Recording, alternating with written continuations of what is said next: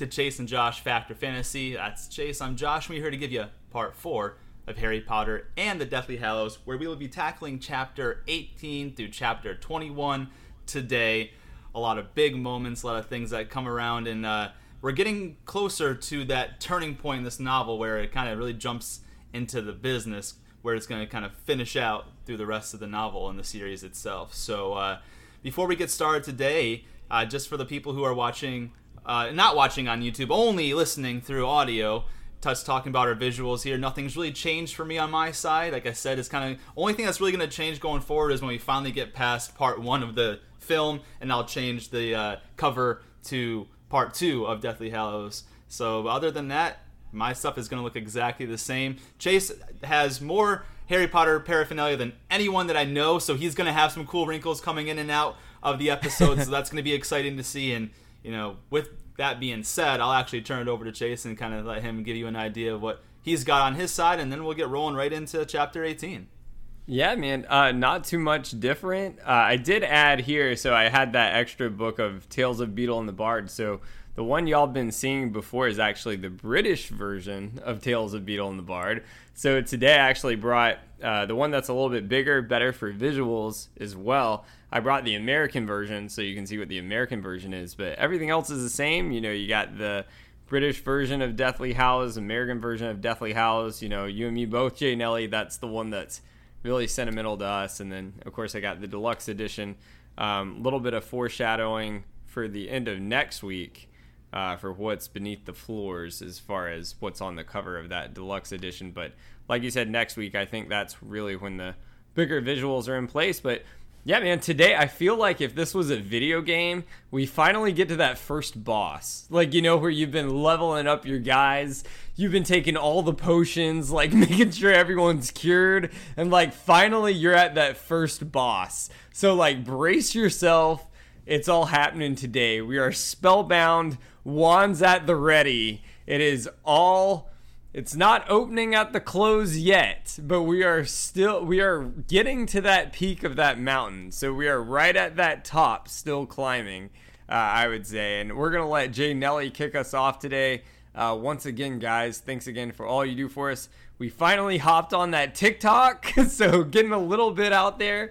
Uh, we put a um, little promo for where we put last week for about uh, the wedding episode uh, with uh, I guess a couple weeks ago now, but with Hermione Granger was on there, and that uh, it was like one video we put up the, on there and had 795 views. pretty awesome. So uh, it's pretty cool. Y'all are following us on there now, even though we're still getting the hang of it. Don't know too much about it yet, but we're we're getting there. So that way you can find us on all platforms. And uh, with that, I'm gonna let Jay Nelly kick us off today. And like I said, guys, uh, you know Jay Nelly says it all the time this is the final ride, fourth quarter for Factor Fantasy Season 1. So let's do this thing right, giving you the content you deserve. And uh, the train is almost at the top of the mountain off the rails now. It's hanging on by a thread, Jay Nelly. it's hanging on by a thread, brother. You know, it's really funny that you say it's hanging on by a thread because kind of where we left off uh, last week, because you know I always kind of give a little bit of a recap.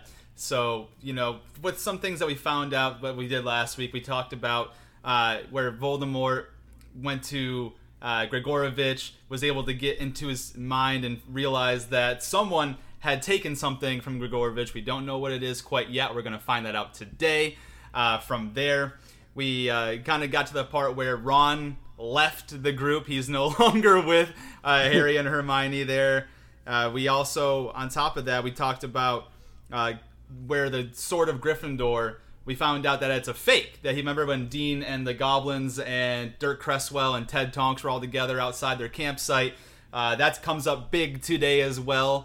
Uh, learning about the, the, the fake sword last week. On top of that, we go to we went to Godric's Hollow. And in Godric's Hollow, we had that big issue where you know the snake came out of Bathilda's body. Nagini attacked Harry, and he barely escaped with his life. And to kind of bring that full circle of what we are talking about with the thread, uh, Harry found out that his wand was broken, hanging by one thread of the phoenix tail feather uh, right there. So perfect place to kind of segue into the beginning of this episode, starting at chapter 18. So, what we're going to do, we're going to get our malice in the chalice, and we're going to go ahead and get started here and break it down before we get to the.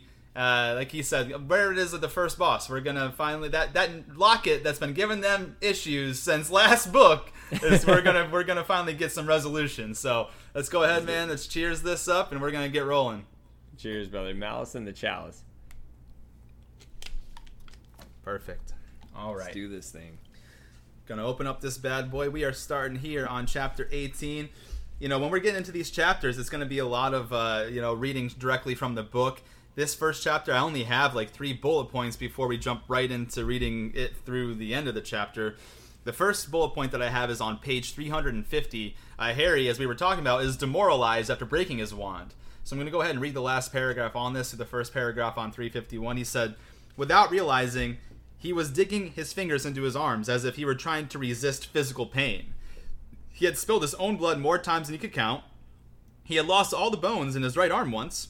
This journey had already given him scars to his chest and forearm to join those on his hand and forehead, but never until this moment had he felt so fatally weakened, vulnerable, and naked as though the best part of his magical power had been torn from him. He knew exactly what Hermione would say if he expressed any of this that the wand is only as good as the wizard, but she was wrong. His case was different. She had not felt the wand spin like the needle of a compass and shoot golden flames at his enemy. He had lost the protection of the twin cores, and now only that it was gone did he realize how much he had been counting upon it. So that's what the first bullet point I want to. It's like it really kind of goes in deep of his connection to that wand, and obviously the twin core thing is really important from back in Goblet of Fire when they couldn't really attack each other, and we're going to get a little bit of a resolution on that later on, not this week. But uh, next thing I have is on page 351. Uh, Harry actually flirted with the idea of throwing the snitch Dumbledore left him away, and which, knowing what we know of people who finished this book, like that would have been a very bad idea. Like imagine if he decided like Oh, you know screw it. it, man. Yeah, man. Like imagine if he just like you know let his anger get full control and say screw this snitch, I don't want it anymore, and he just left that wherever he left it. Like man, it's a good thing that uh, he held that under control the best that he could. And then uh, I'm gonna go ahead on page 351 and read the third paragraph because what it does is really describes Harry's anger at Dumbledore at this point in time. It says, and his fury at Dumbledore broke over him now like lava, scorching him inside, wiping out every other feeling. Out of sheer desperation, they had talked themselves into believing that Godric's Hollow held answers, convinced themselves that they were supposed to go back, and that it was all some sort of secret path laid out for them by Dumbledore. But there was no map, no plan. Dumbledore had left them to grope in the darkness, to wrestle with unknown, undreamed of terrors, alone and unaided. Nothing was explained, nothing was given freely. They had no sword, and now Harry had no wand. He had dropped the photograph of the thief, and it would surely be easy now for Voldemort to find out who he was. Voldemort had all the information now. Now, with that being said, I'm going to go ahead and read from the second quotation here on page 352, and we're going to go ahead and take it through the end of the chapter. So, this is where we're going to roll right into it, man. Alrighty, so, uh, do you mind if I talk to you? This is Hermione speaking to Harry. Do you mind if I talk to you? No, he said, because he did not want to hurt her feelings. Harry, you wanted to know who that man in the picture was. Well, I've got the book. And timidly, she pushed into his lap a pristine copy of The Life and Lies of Albus Dumbledore. Where? How? It was in Bathilda's sitting room, just lying there. This note was sticking out of the top of it. Hermione read the few lines of the spiky acid green writing aloud. Dear Batty, thanks for your help. Here's a copy of the book. Hope you like it. You said everything, even if you don't remember it. Rita. I think it must have arrived while the real Bathilda was alive, but perhaps she wasn't in any fit state to read it. No, she probably wasn't. Harry looked down upon Dumbledore's face and experienced a surge of savage pleasure. Now he would know all the things that Dumbledore had never thought it worth telling him, whether Dumbledore wanted him to or not. You're still really angry at me, aren't you? said Hermione. He looked up to see fresh tears leaking out of her eyes, and he knew that his anger must have shown on his face. No, he said quietly. No, Hermione, I know it was an accident. You were trying to get us out of there alive, and you were incredible. I'd be dead if you hadn't been there to help me. And he tried to return her watery smile, then turned his attention to the book. Its spine was stiff. Had clearly never been opened before. And he rifled through the pages looking for photographs. He came across the one he saw almost at once the young Dumbledore and his handsome companion roaring with laughter at some long forgotten joke. Harry dropped his eyes to the caption Albus Dumbledore, shortly after his mother's death, with his friend, Gellert Grindelwald. Harry gaped at the last word for several long moments. Grindelwald. His friend, Grindelwald. He looked sideways at Hermione, who was still contemplating the name as though she could not believe her eyes. Slowly, she looked up at Harry. Grindelwald? Ignoring the remainder of the photographs, Harry searched the pages around them for a reoccurrence of the fatal name. He soon discovered it and read greedily, but became lost. It was necessary to go further back to make sense of it all, and eventually he found himself at the start of a chapter entitled The Greater Good. Together, he and Hermione started to read. Now approaching his 18th birthday, Dumbledore left Hogwarts in a blaze of glory. Head boy, prefect, winner of the Barnabas Finkley Prize for exceptional spellcasting, British youth representative for the Wizengamot, gold medal winner for groundbreaking contribution to the International Alchemical, Alchemical Conference in Cairo, Dumbledore intended next to take a grand tour with Elphias Dogbreath Doge, the dim-witted but devoted sidekick he had picked up at school. The two men were staying at the Leaky Cauldron in London, preparing to depart for Greece the following morning, when an owl arrived, bearing news of Dumbledore's mother's death. Dogbreath Doge, who refused to be interviewed for this book, has given the public his own sentimental version of what happened next. He represents Kendra's death as a tragic blow, and Dumbledore's decision to give up his expedition as an act of noble self sacrifice. Certainly, Dumbledore returned to Godric Hollow at once, supposedly to care for his younger brother and sister. But how much care did he actually give them? He were a head case at Aberforth, says Enid Smeek, whose family lived on the outskirts of Godric Hollow at the time. Ran wild. Of course, with his mom and dad gone, he'd have felt sorry for him, only he kept chucking goat dung at my head. I don't think Albus was fussed about him. I never saw them together anyway. So, what was Albus doing if not comforting his wild brother?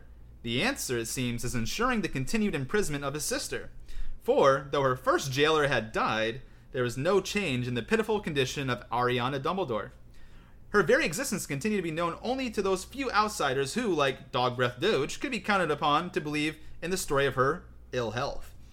Another such easily satisfied friend of the family was Bathilda Bagshot, the celebrated magical historian who has lived in Godric's Hollow for many years.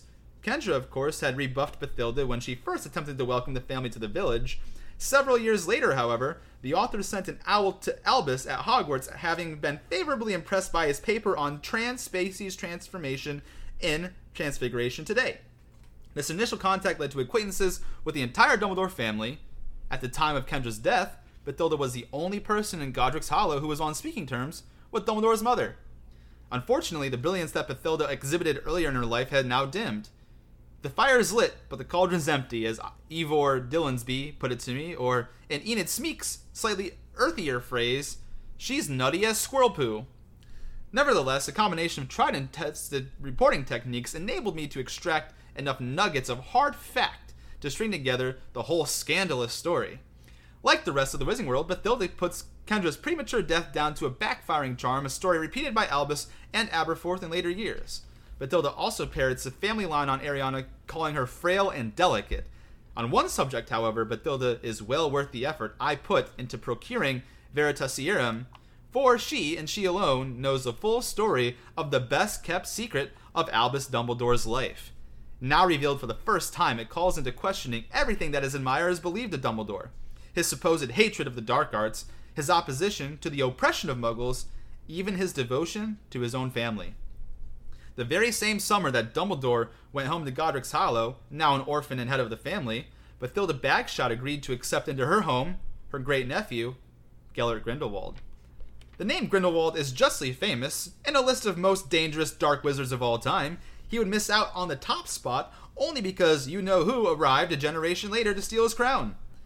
As Grindelwald never extended his campaign of terror to Britain, however, the details of his rise to power are not widely known here.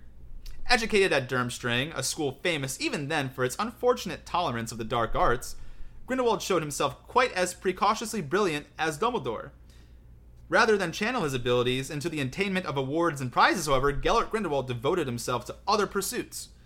At 16 years old, even Durmstrang felt it could no longer turn a blind eye to the twisted experiments of Gellert Grindelwald, and he was expelled. Hitherto, all that has been known of Grindelwald's next movements is that he traveled abroad for some months.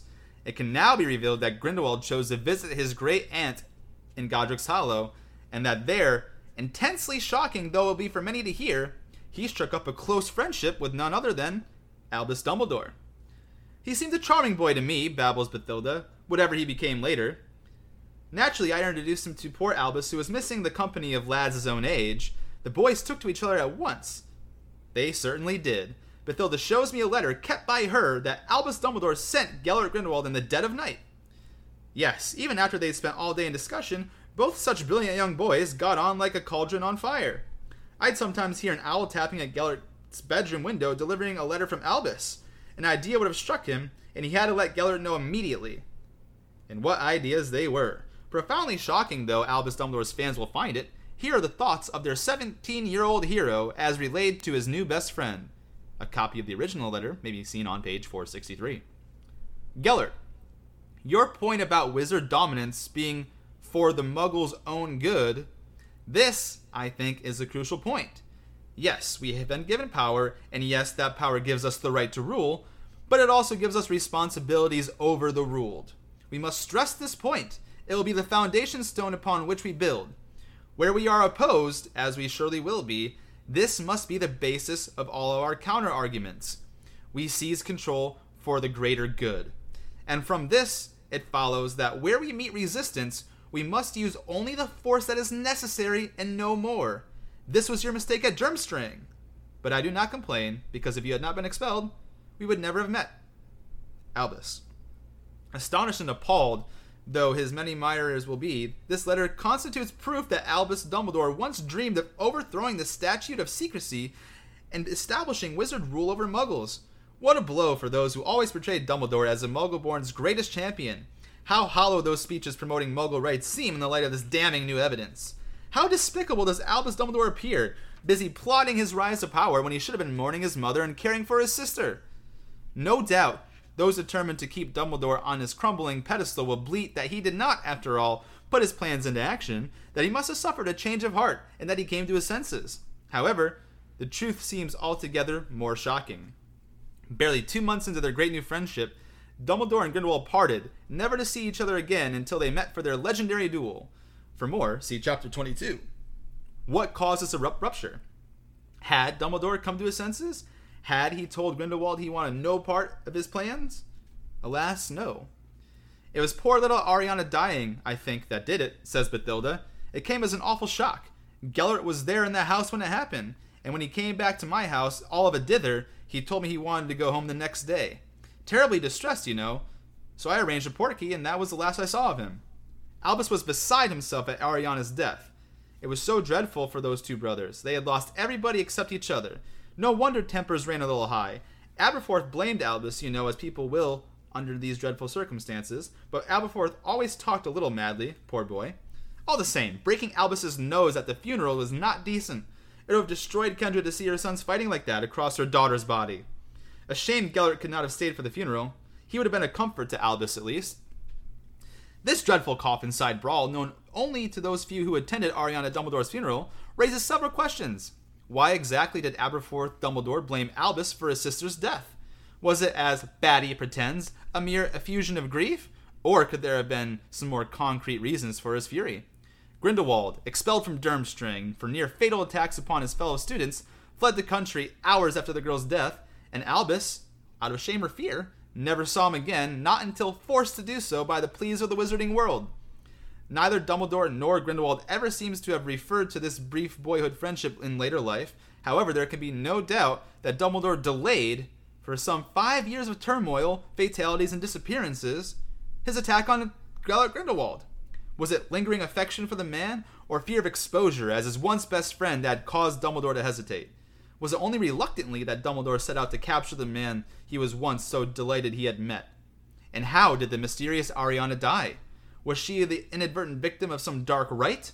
Did she stumble across something that she ought not have done and the two men sat practicing for their attempt in glory and domination? Is it possible that Ariana Dumbledore was the first person to die for the greater good? The chapter ended here and Harry looked up. Hermione reached the bottom of the page before him. She tugged the book out of Harry's hands, looking a little alarmed at his expression, and closed it without looking at it as though hiding something indecent. Harry, but he shook his head. Some inner certainty had crashed down inside him. It was exactly as he had felt after Ron left. He had trusted Dumbledore, believed him to be the embodiment of goodness and wisdom. All was ashes. How much more could he lose? Ron, Dumbledore, the Phoenix Swan. Harry, she seemed to have heard his thoughts. Listen to me. It, it doesn't make for very nice reading. Yeah, you could say that, but but don't forget, Harry, this is Rita Skeeter writing. You did read that letter to Grindelwald, didn't you? Yes, I did, she hesitated, looking upset, cradling her tea in her cold hands. I, I think that's the worst bit. I know Bathilda thought it was all talk, but for the greater good became Grindelwald's slogan, his justification for all the atrocities he committed later. And from that, it looks like Dumbledore gave him the idea. They say, for the greater good, was even carved over the entrance to Nurmengard.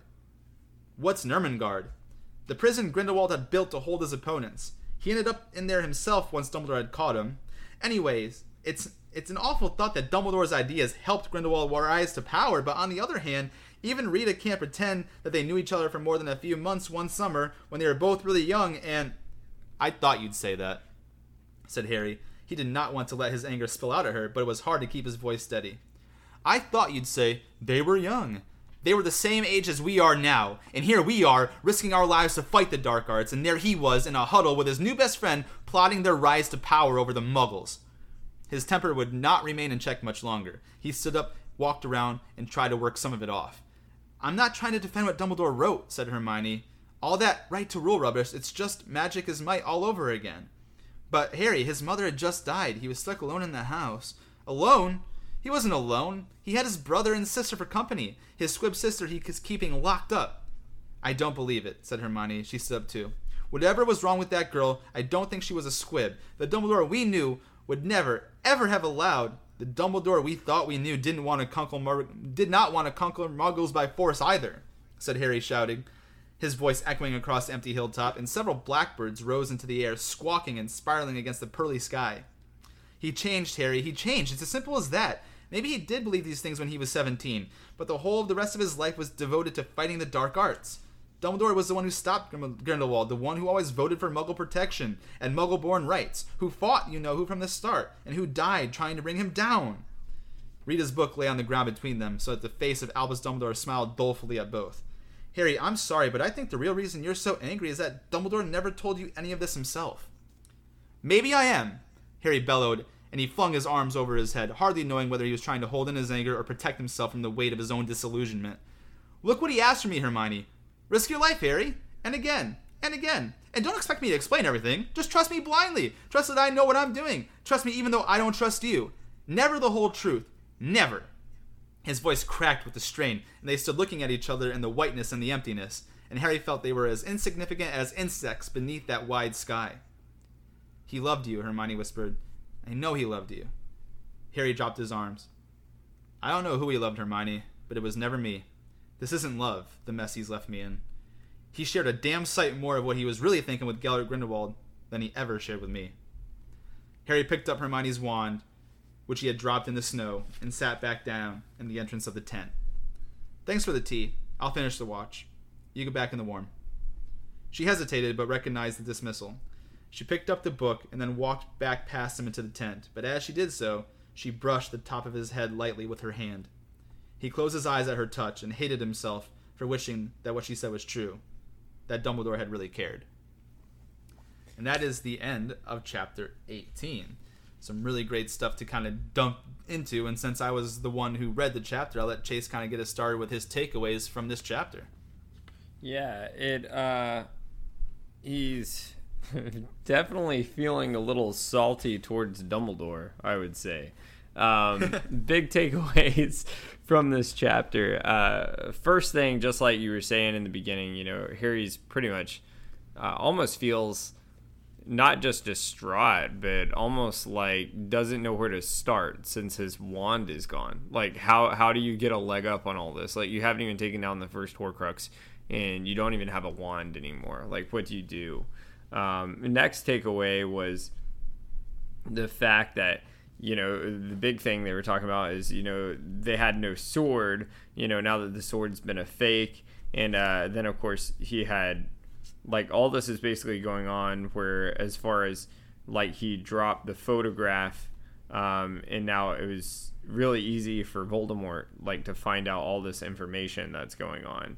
Um, Albus, the other takeaway I had is Albus Dumbledore, the big thing we were talking about here. You know, you find out um, all about you know all this history with his uh, family and then Gellert Grindelwald and all that that we were talking about, and uh, of course Bathilda Bagshot's nephew and how Ariana, like his sister, died. Which this is a lot of like secret information that Harry never knew about Albus, and it's just like we were talking about last episode. Remember, it, Harry even in his thoughts was I guess this was the first episode of Deathly Hallows that we did, but in his thoughts he was like it was as if Dumbledore just sprung into be- being like his old self, so he never thought about any of Dumbledore's history. So not only are you finding out all this information that Harry never knew about Albus, and he's feeling very not only like he kept it a secret, like he should have known about it, just like he was over at Godric's Hollow, where they could have shared that moment. But now he's starting to wonder if Albus was really on the other side of things in the beginning and was against like muggles and that sort of stuff. Uh, so it's really big takeaways, and he's wondering whether or not he should have even trusted Albus all this time. So it's a really big moment. Um, and, and now, I think another big thing that's really big is it makes you almost wonder like it, it shows really the mental side of things as well on how not just like physically and intellectually it's broken down the team but now it's really broken down harry and hermione and ron even emotionally where even now they don't even know who to trust anymore besides those three. And of course ron has gone you know gone rogue on everybody right? So so like it's really broken everything down. A question i wanted to ask you because you brought this up at the beginning uh, and i wanted to wait till now because you mentioned you know how harry at one point could have just thrown the snitch in the water because he hasn't really you know he was basically just thinking about throwing it off. He's so pissed and doesn't know who to trust right uh, so great debate here, real quick. I'm summoning the great debate card. Oh yes, awesome. So, in your opinion, we've seen a history of this with Harry. Remember, if you go all the way back to Order of the Phoenix, when he was throwing things in Albus's office, and Albus was like, "I have plenty of other things that I have no use for. If you would like to throw them," is basically what he said. So you can see how Harry has really had a history of not really being able to control his anger and and his emotions and think through the situation. Unlike I got to give my girl props here, Hermione. Even though I think her character has been overblown at some portions, you got to give her credit. She really thinks through things intellectually and is able to calm down during a lot of situations. Do you think maybe Albus was secretly trying to almost get him to realize, become more mature and think through situations all the way up to this point. Whereas when he handed him the snitch, nothing, no spoilers being revealed or anything, but that he planned that he wouldn't make some left field decision like that, that he would actually maintain his emotions during the situation, as he knew he would probably face some challenges. What's your thought thoughts on that? Uh, got a couple thoughts on that. Now, the first thing I want to say, just I know what you meant, but I just want to make sure the audience understands because when you said they haven't even taken out the first Horcrux yet, there's actually have taken out a few Horcruxes, right? The diary's gone, the ring's gone, so yeah. like the like the uh, the the locket is the next thing that is on the list. It's obviously it's the one that they've gotten together, you know, from the Ministry of Magic from uh, Professor Umbridge, but that's the first thing I want to mention. Like we're, we're not we're not at square zero. Like we've, we've killed some Horcruxes. The diary's gone. Right. The ring's gone. There's a few more, but I knew what you meant. I just want to make sure I made that very clear. But in terms of the question you asked me, if, if Dumbledore had done this intentionally to kind of help Harry grow as a person, it's very possible. As someone who's you know even to this point, I have finished the remainder of the novel my, for my own like pleasure reading. Uh, I know how it all comes together and how Dumbledore almost along the whole way has been pulling strings, and so he kind of has had a good idea of things that would happen. And I don't want to give anything away because we're actually going to find something out later in this episode that we're going to be doing. Actually, I think it's the next chapter of you know, Dumbledore had an idea someone was going to do something, and someone was going to want to take back those actions. And you know, well, like so, I I don't know if it was really to kind of give Harry an emotional maturity lesson. I I do think that he provided everything he needed to in order to make them as successful as he could without I think Dumbledore's biggest fear was that he didn't want to reveal too much about a good plan of action because he was fearful that someone else outside of the three would figure out Dumbledore or not Dumbledore, Voldemort's secret about the Horcruxes. I think he was operating with how can I give them the most while saying the least, kind of, so that way if this falls in the wrong hands, no one will be able to figure it out really like what we're trying to do, what the whole end game behind this is, which is destroying the Horcruxes. So I think it was more along the lines of I think you're smart enough, Harry. I think you're good enough, and you've got great friends around you to figure out everything that I'm giving you piece by piece. I know it's not a lot, but I want to make sure I'd rather be too safe than too sorry and have Voldemort find out we're hunting his Horcruxes too soon and him like take them all to himself and make it impossible to kill him. So I think that was more along the lines of Dumbledore's thought process. I could be wrong, but that's my opinion on it. What are your thoughts?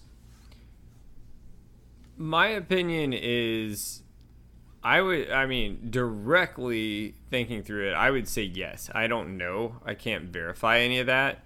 I would say yes, but maybe it wasn't his direct cause of it, but maybe he thought on the side.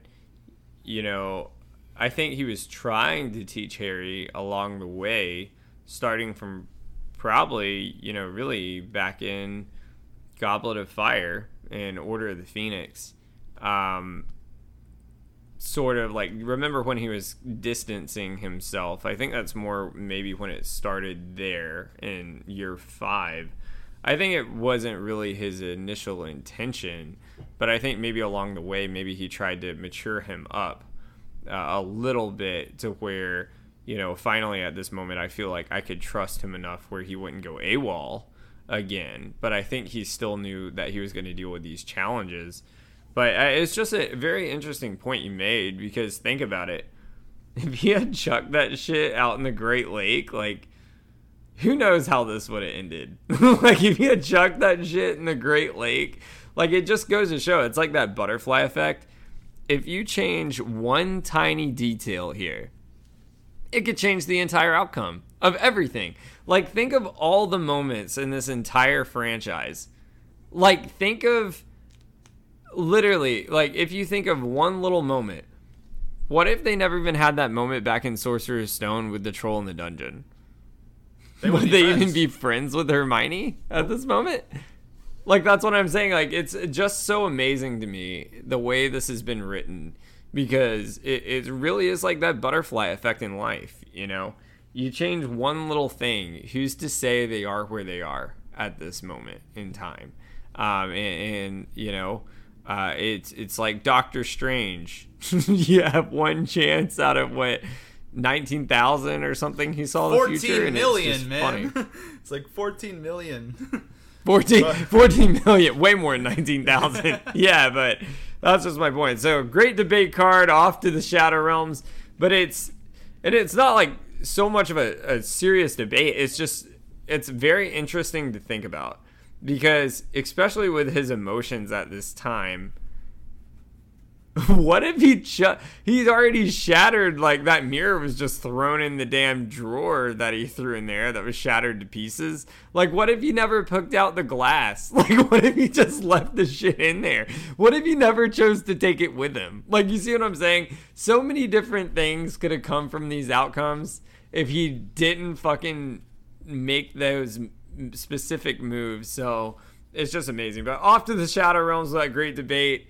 Uh, any takeaways you had that you wanted to say before I kick us off here? Absolutely, man. I uh, I do think that it's important to just reiterate. Harry has lost another form of protection in his wand, right?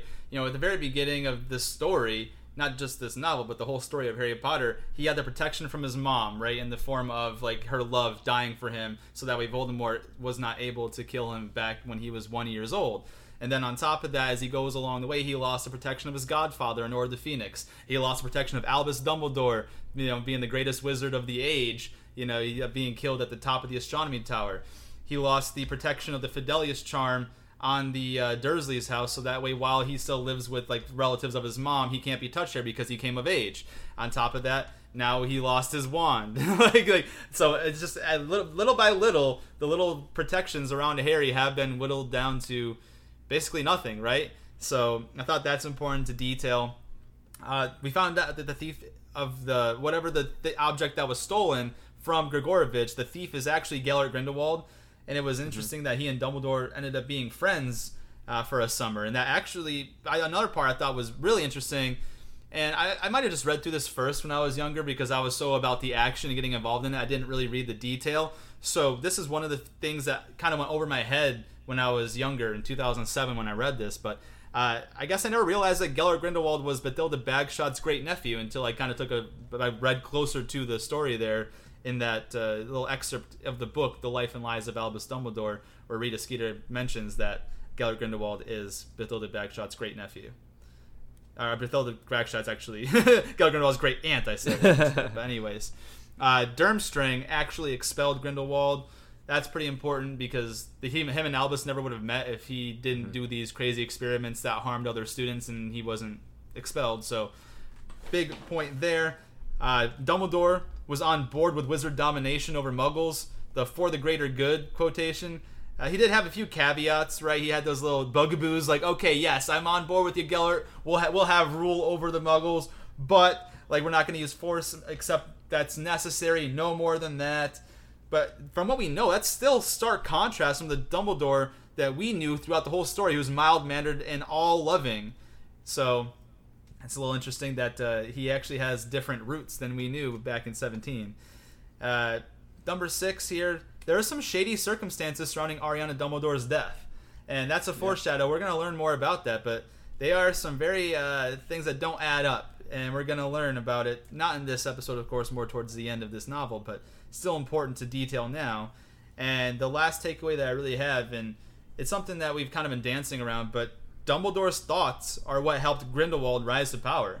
Like Dumbledore basically launched the springboard for the reign of terror that Grindelwald kind of held over the Wizarding World, not in Britain, over in, in Durmstrang in, in the uh, the country that that's located. So those are some of the th- the thoughts I had on that chapter alone. All big things, all important to detail.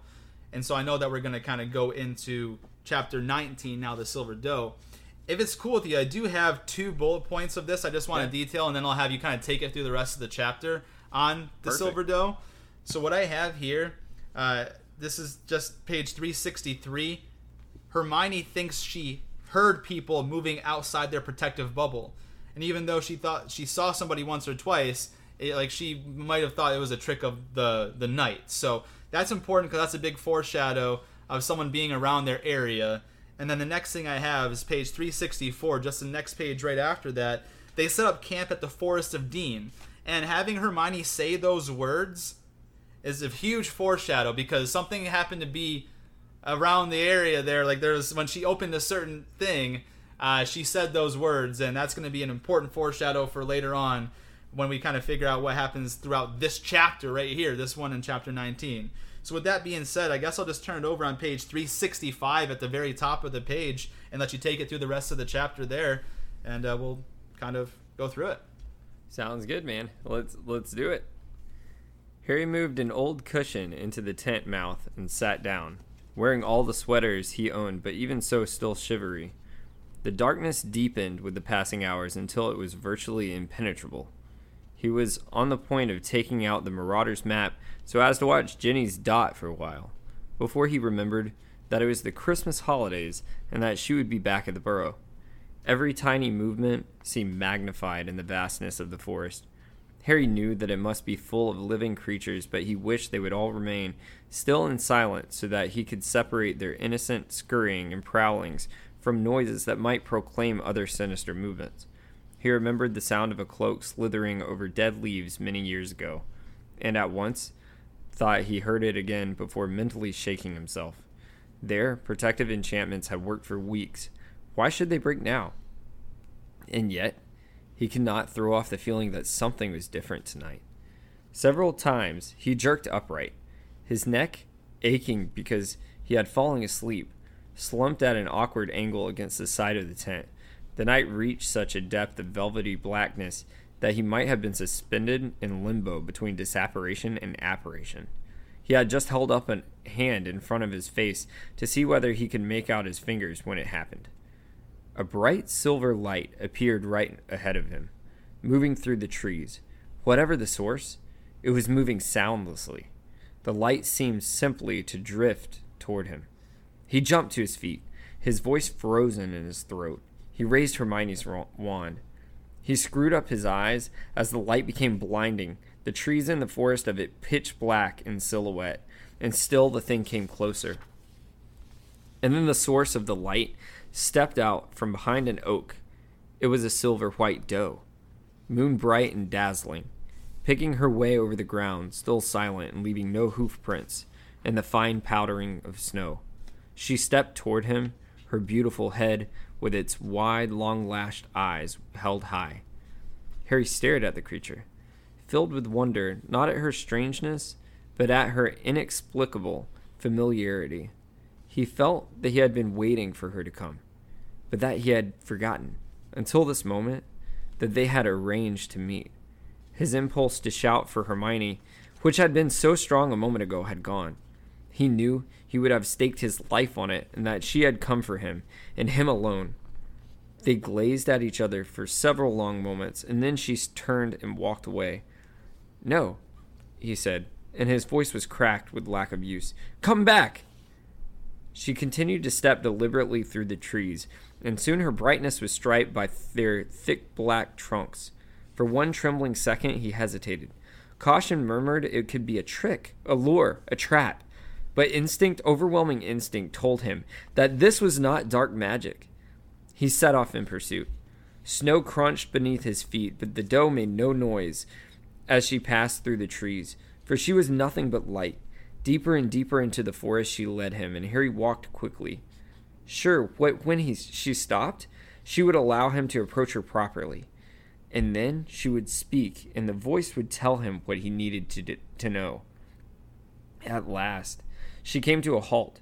She turned her beautiful head toward him once more, and he broke into a run, a question burning in him but as he opened his lip to ask it, she vanished. Though the darkness had swallowed her whole, he burnished image was still imprinted on his retinas. It obscured his vision, brightening when he lowered his eyelids, disorienting him.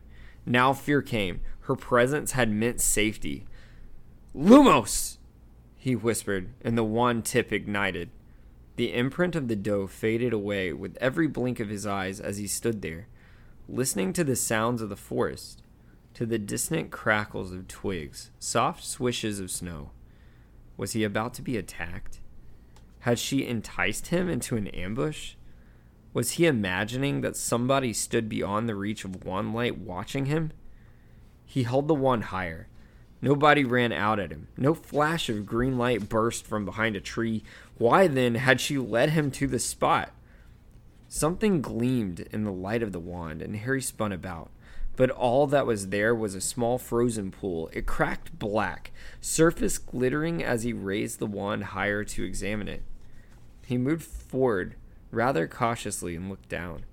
The ice reflected his disor- distorted shadow and the beam of wand light, but deep below the thick, misty gray carapace, something else glinted a great silver cross.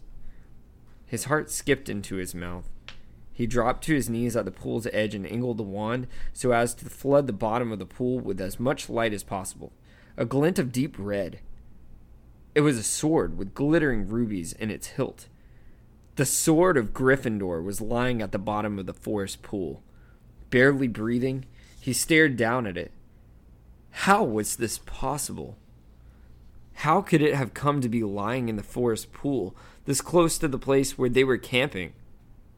Had some unknown magic drawn Hermione to the spot, or was the doe, which he had taken to be a Patronus, some kind of guardian of the pool? Or had the sword been put into the pool after they had arrived, precisely because they were here? In which case, where was the person who had wanted to pass it to Harry? Again, he directed the wand at the surrounding trees and bushes, searching for human outline, for the glint of an eye, but he could not see anyone there. All the same, a little more fear leavened his exhilaration as he returned his attention to the sword, reposing upon the bottom of the frozen pool. He pointed the wand at the silvery shape and murmured, Accio sword. It did not stir. He had not expected it to. If it had been that easy, the sword would have lain on the ground for him to pick up, not in depths of a frozen pool. He set off around the circle of ice thinking hard about the last time the sword had delivered itself to him. He had been in terrible danger then, and had asked for help. Help, he murmured. But the sword remained upon the pool bottom, indifferent, motionless. What was it? Harry asked himself, walking again.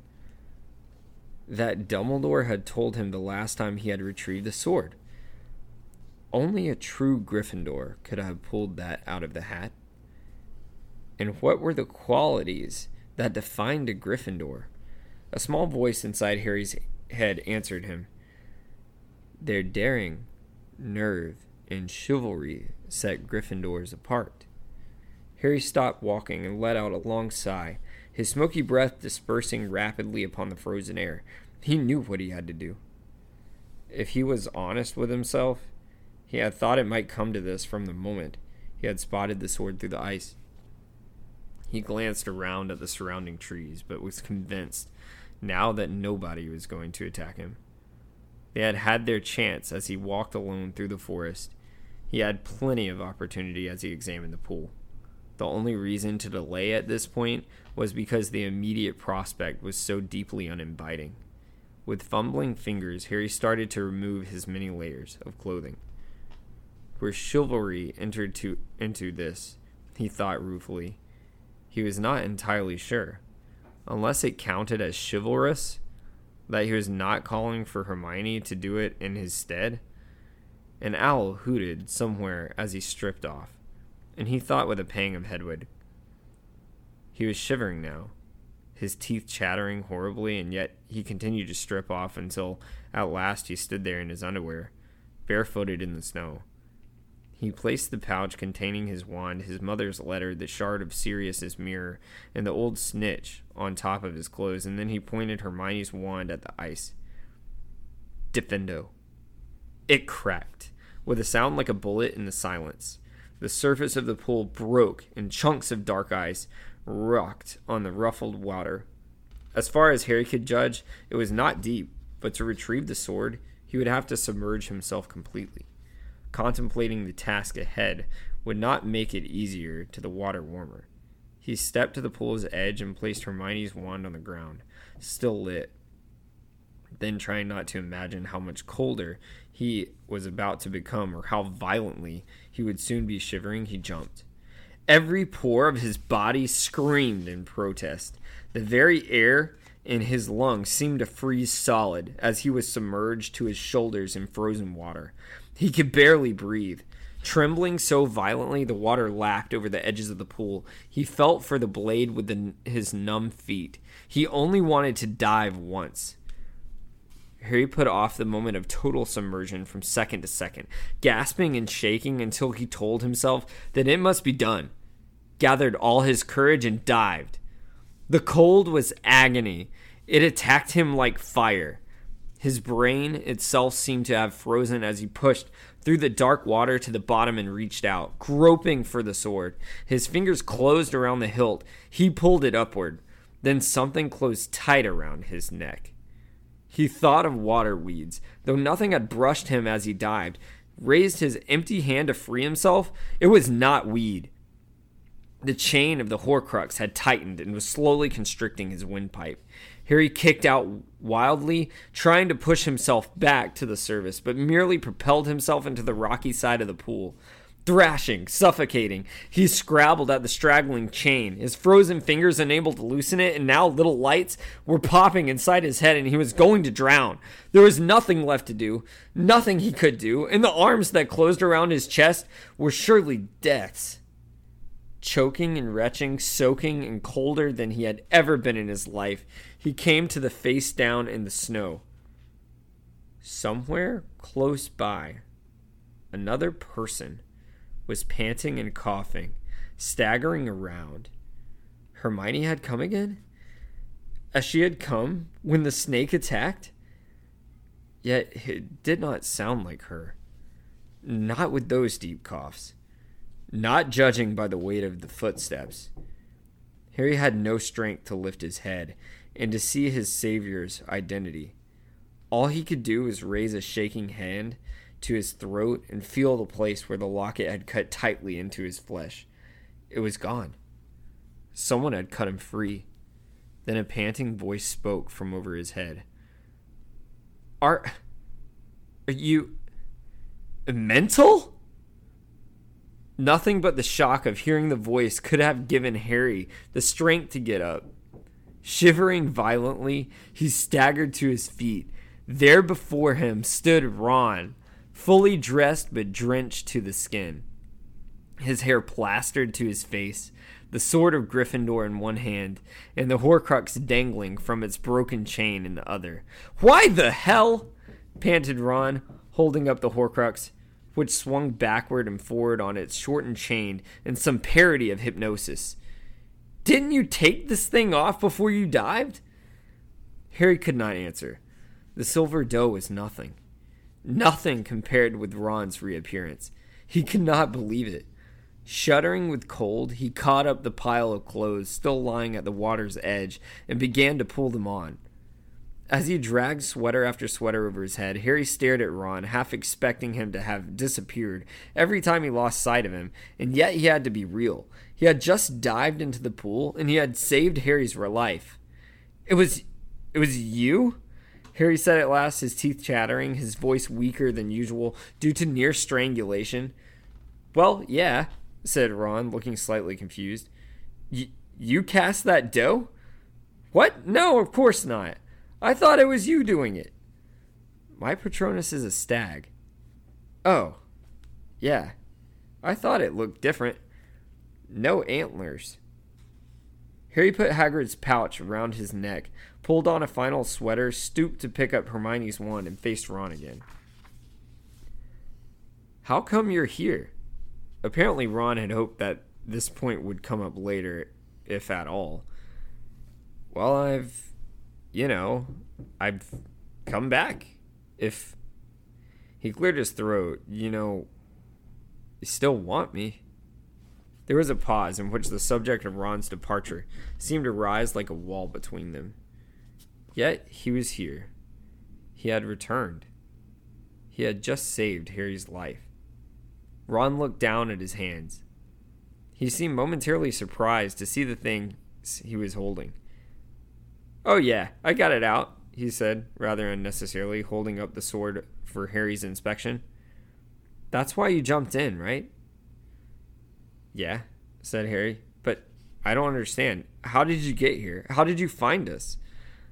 Long story, said Ron. I've been looking for you for hours. It's a big forest, isn't it? And I was just thinking, I have to kip under a tree and wait for the morning when I saw the deer coming and you following. You didn't see anyone else? No, said Ron. I. But he hesitated, glancing at two trees growing closer together some yards away. I did think I saw something move over there, but I was running to the pool at the time because you'd gone in and you had come up, so I wasn't going to make a detour to. Hey! Harry was already hurrying to the place Ron had indicated. The two oaks grew close together, and there was a gap of only a few inches between the trunks at eye level, an ideal place to see but not be seen. The ground around the roots, however, was free of snow, and Harry could see no sign of footprints. He walked back to where Ron stood waiting, still holding the sword and the Horcrux. Anything there? Ron asked. No, said Harry. So how did the sword get in the pool? Whoever cast the Patronus must have put it there. They both looked at ornate silver sword, its rubied hilt glinting a little in the light from Hermione's wand. You reckon this is a real one? asked Ron. One way to find out, isn't there? said Harry. The Horcrux was still swinging from Ron's hand. The locket was twitching silently. Harry knew that the thing inside it was agitated again. It had sensed the presence of the sword and had tried to kill Harry, rather than let him possess it. Now is not the time for long discussions. Now is the moment to destroy the locket once and for all. Harry looked around, holding Hermione's wand high, and saw the place a flattish rock lying in the shadow of a sycamore tree. Come here, he said, and he led the way, brushed snow from the rock's surface, and held out his hand for the Horcrux. When Ron offered the sword, however, Harry shook his head. No, you should do it. Me? said Ron, looking shocked. Why? Because you got the sword out of the pool. I think it's supposed to be you. He was not being kind or generous, as certainly as he had known that the doe was benign. He knew that Ron had to be the one to wield the sword. Dumbledore had at least taught Harry something about certain kinds of magic, of the inaccusable power of certain acts. I'm going to open it, said Harry, and you stab it straight away, okay? Because whatever's in there will put up a fight. The bit of riddle in the diary tried to kill me. How are you going to open it? asked Ron. He looked terrified. I'm going to ask it to open using Parseltongue, said Harry. The answer came so readily to his lips he thought that he had always known it deep down. Perhaps he had taken his recent encounter with Nagini to make him realize it. He looked at the serpentine S inlaid with glittering green stones. It was easy to visualize it as a minuscule snake curled upon the cold rock. No, said Ron. No, don't open it. I'm serious. Why not? asked Harry. Let's get rid of the damn thing. It's been months. I can't, Harry. I'm I'm serious. Y- you do it. But why?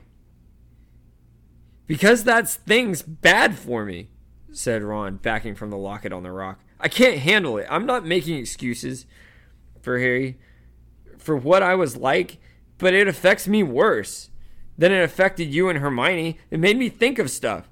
Stuff I think I was thinking anyways, but it made everything worse. I can't explain it.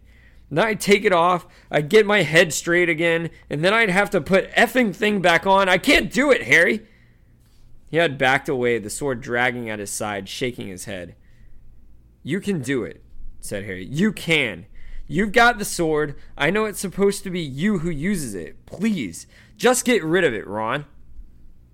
The sound of his name seemed to act like a stimulant. Ron swallowed, then still breathing hard through his long nose, moved back toward the rock. Tell me when, he croaked. On three, said Harry, looking back down at the locket and narrowing his eyes, concentrating on the letter S, imagining a serpent, while the contents of the locket rattled like a trapped cockroach. It would have been easy to pity it, except that the cut around Harry's neck still burned. One, two,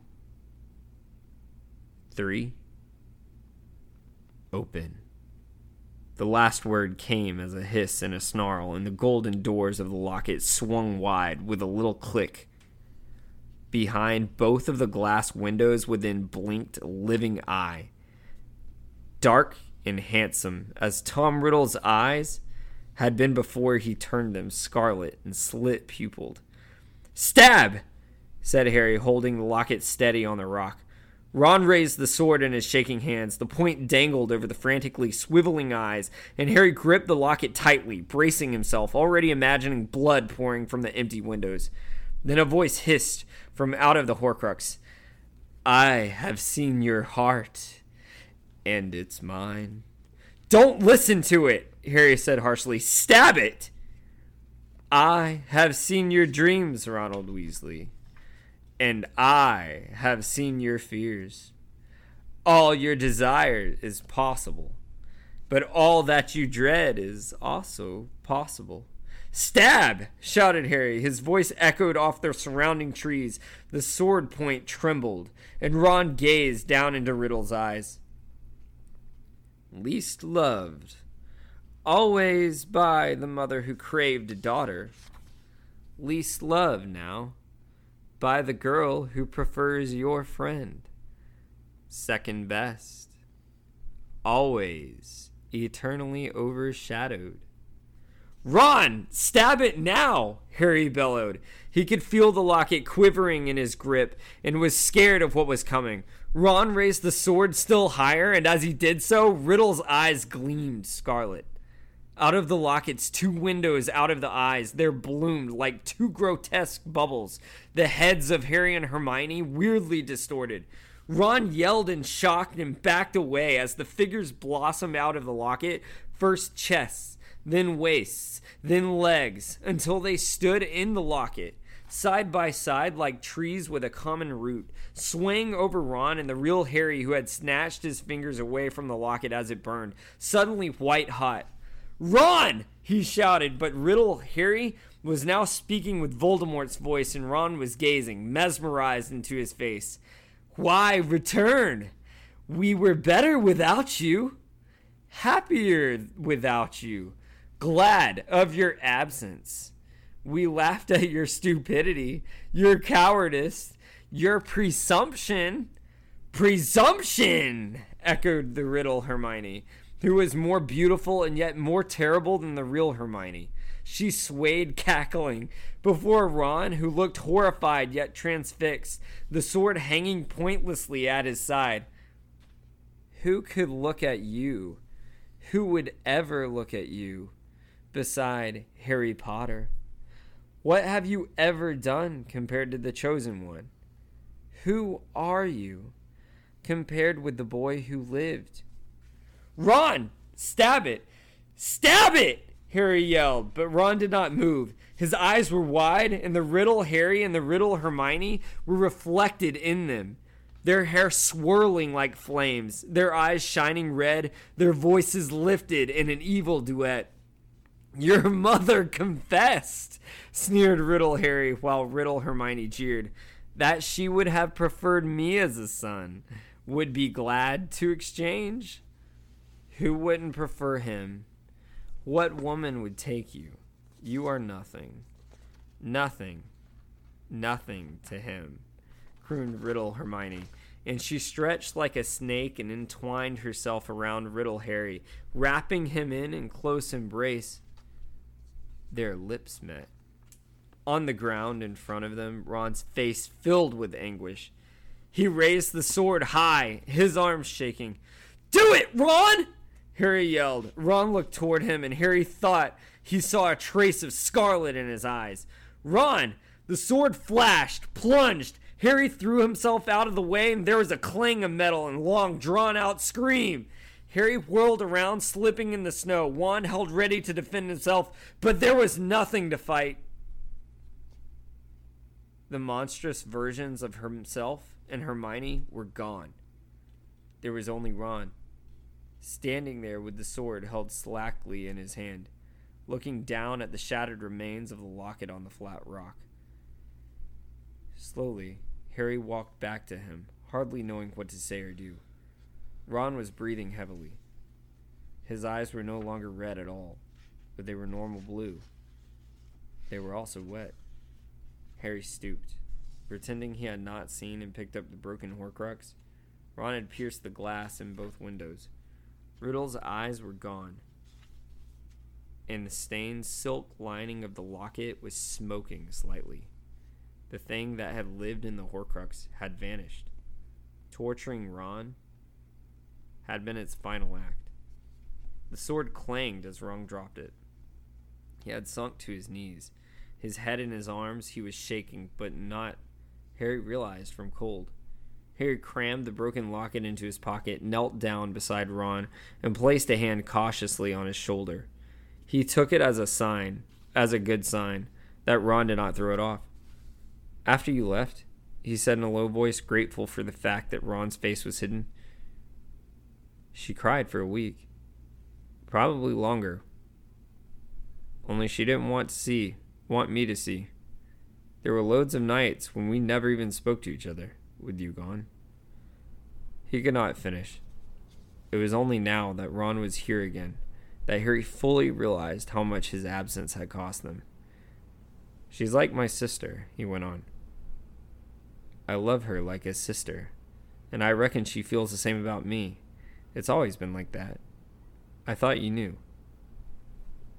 Ron did not respond, but turned his face away from Harry and wiped his nose noisily on his sleeve.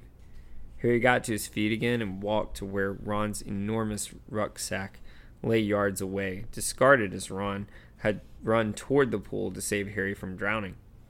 He hoisted it onto his back and walked back to Ron, who clambered to his feet as Harry approached, eyes bloodshot but otherwise composed. I'm sorry, he said in a thick voice. I'm sorry I left. I know I was a. Uh, he looked around at the darkness, as if hoping a bad enough word would swoop down upon him and claim him. You've sort of made up for it tonight, said Harry, getting the sword, finishing off the Horcrux, saving my life. That makes me sound a lot cooler than I was, Ron mumbled. Stuff like that always sounds cooler than it really was, said Harry. I've been trying to tell you that for years. Simultaneously, they walked forward and hugged, Harry gripping and still sopping back of Ron's jacket. And now, said Harry as they broke apart, all we've got to do is find the tent again. But it was not that difficult. Though the walk through the dark forest with the doe had seemed lengthy, with Ron by his side, the journey back seemed to take a surprisingly short time. Harry could not wait to wake Hermione, and it was with quickening excitement that he entered the tent. Ron lagging a little behind him, it was gloriously warm after the pool in the forest, the only illumination the bluebell flames, still shimmering in a bowl on the floor. Hermione was fast asleep, curled up under her blankets and did not move until Harry had said her name several times. Hermione. She stirred, then sat up quickly, pushing her hair out of her face. What what's wrong, Harry? Are you all right? It's okay. Everything's fine. More than fine. I'm great. There's someone here. What do you mean? Who? She saw Ron, who stood there holding the sword dripping onto the threadbare carpet. Harry backed into a shadowy corner, slipped off Ron's rucksack, and attempted to blend in with the canvas. Hermione slid out of her bunk and moved like a sleepwalker. Toward Ron, her eyes upon his pale face. She stopped right in front of him, her lips slightly parted, her eyes wide. Ron gave a weak, hopeful smile and, and half raised his arms. Hermione launched herself forward and started punching every inch of him that she could reach. Ouch! Ugh! Groff! What the? Hermione, Al, uh, you complete arse, Ronald Weasley! She punctuated every word with a blow. Ron backed away, shielding his head as Hermione advanced. You crawl back here after weeks and weeks. Oh, where's my wand? She looked as though ready to wrestle it out of Harry's hand, and he reacted instinctively. Protego! The invisible shield erupted between Ron and Hermione. The force of it knocked her backward onto the floor. Spitting hair out of her mouth, she leapt up again. Hermione, said Harry, calm. I will not calm down, she screamed. Never before had he seen her lose control like this. She looked quite demented. Give me back my wand! Give it back to me! Hermione, will you please? Don't you tell me what to do, Harry Potter! She screeched. Don't you dare! Give it back now! And you! She was pointing at Ron in dire ac- accusation. It was like a malediction, and Harry could not blame Ron for retreating several steps. I came running after you. I called you. I begged you to come back. I know, Ron said. Hermione, I'm sorry. I'm really. Oh, you're sorry? She laughed a high pitched, out of control sound. Ron looked at Harry for help, but Harry merely grimaced in helplessness. You come back here after weeks? Weeks? And you think it's all going to be all right for you just to say sorry? Well, what can I say? Ron shouted. And Harry was glad that Ron was fighting back. Oh, I don't know, yelled Hermione with an awful sarcasm. Rack your brains, Ron! That should only take a couple of seconds. Hermione, interjected Harry, who considered this a low blow. He just saved my. I don't care, she screamed. I don't care what he's done. Weeks and weeks? We could have been dead for all you knew. I knew you weren't dead, bellowed Ron, drowning her voice for the first time and approaching as close as he could with the shield charm between them. Harry's all over the prophet, all over the radio. They're looking for you everywhere. All these rumors and mental stories, I knew I'd hear straight off if you were dead, but you don't know what it's been like. What it's been like for you? Her voice was now so shrill only bats would be able to hear it. Soon, but she had reached a level of indignation that rendered her temporarily speechless, and Ron seized his opportunity. I wanted to come back the minute I'd disapparated. But I walked straight into a gang of snatchers, Hermione. And I couldn't go anywhere. A gang of what? asked Harry. As Hermione threw herself down into a chair, with her arms and legs crossed so tightly it seemed unlikely that she would unravel them for several years. Snatchers, said Ron. They're everywhere. Gangs trying to earn gold by rounding up muggleborns and blood traitors. There's a reward from the ministry for everyone captured. I was on my own and I looked like I might be a school age. They got really excited. Thought I was a muggleborn in hiding. I had to talk fast to get out of being dragged to the ministry. What did you say to them? Told them I was Stan Shunpike. First person I could think of. And they believed that? They weren't the brightest. One of them was definitely part troll, the smell of him. Ron glanced at Hermione, clearly hopeful she might soften as the small instance of humor, but her expression remained stony, and above her tightly knotted limbs. Anyway, they had a row about whether I was Stan or not. It was a bit pathetic, to be honest, but there were still five of them, and only one of me. They'd taken my wand. The two of them got into a fight, and while the others were distracted, I managed to hit the one, holding me in the stomach, and grabbed his wand. Disarmed the bloke holding mine and disapparated. I didn't do it so well, splinched myself again. Ron held up his right hand to show two missing fingernails. Hermione raised her eyebrows coldly. And I came out miles from where you were. By the time I got back in that bit of riverbank where we'd been, you'd gone. Gosh, what a gripping story, Hermione said in a lofty voice she adopted when wishing to wound. You must have been simply terrified. Meanwhile, we went to Godric's Hollow, and let's think. What happened there, Harry? Oh, yes, you know whose snake turned up and nearly killed both of us, and then you know who himself arrived and missed us by a second. What? Ron said, gaping from her to Harry, but Hermione ignored him. Imagine losing fingernails, Harry. That really pulls us, puts our sufferings into perspective, doesn't it? Hermione, said Harry quietly. Ron just saved my life. She appeared not to have heard him. One thing I would like to know, though, she said, fixing her eyes on a spot a foot over Ron's head. How exactly did you find us tonight? That's important. Once we know, we'll be able to make sure we're not visited by anyone else we don't see don't want to see. Ron glared at her, then pulled a small silver object from his jeans and pocket. This? She had to look at Ron to see what was shower, uh, showing them. The Deluminator? She asked, so surprised she forgot to look cold and fierce. It doesn't just turn the lights on and off, said Ron. I don't know how it works, or why it happened then. Not any other time because I've been wanting to come back ever since I left. But I was listening to the radio really early on Christmas morning and I heard I heard you. He was looking at Hermione. You heard me on the radio? she asked incredulously. No. I heard you coming out of my pocket, your voice. He held up the Deluminator again. Came out of this. And what exactly did I say? asked Hermione, her tone somewhere between skepticism and curiosity. My name. Ron. And you said something about a wand.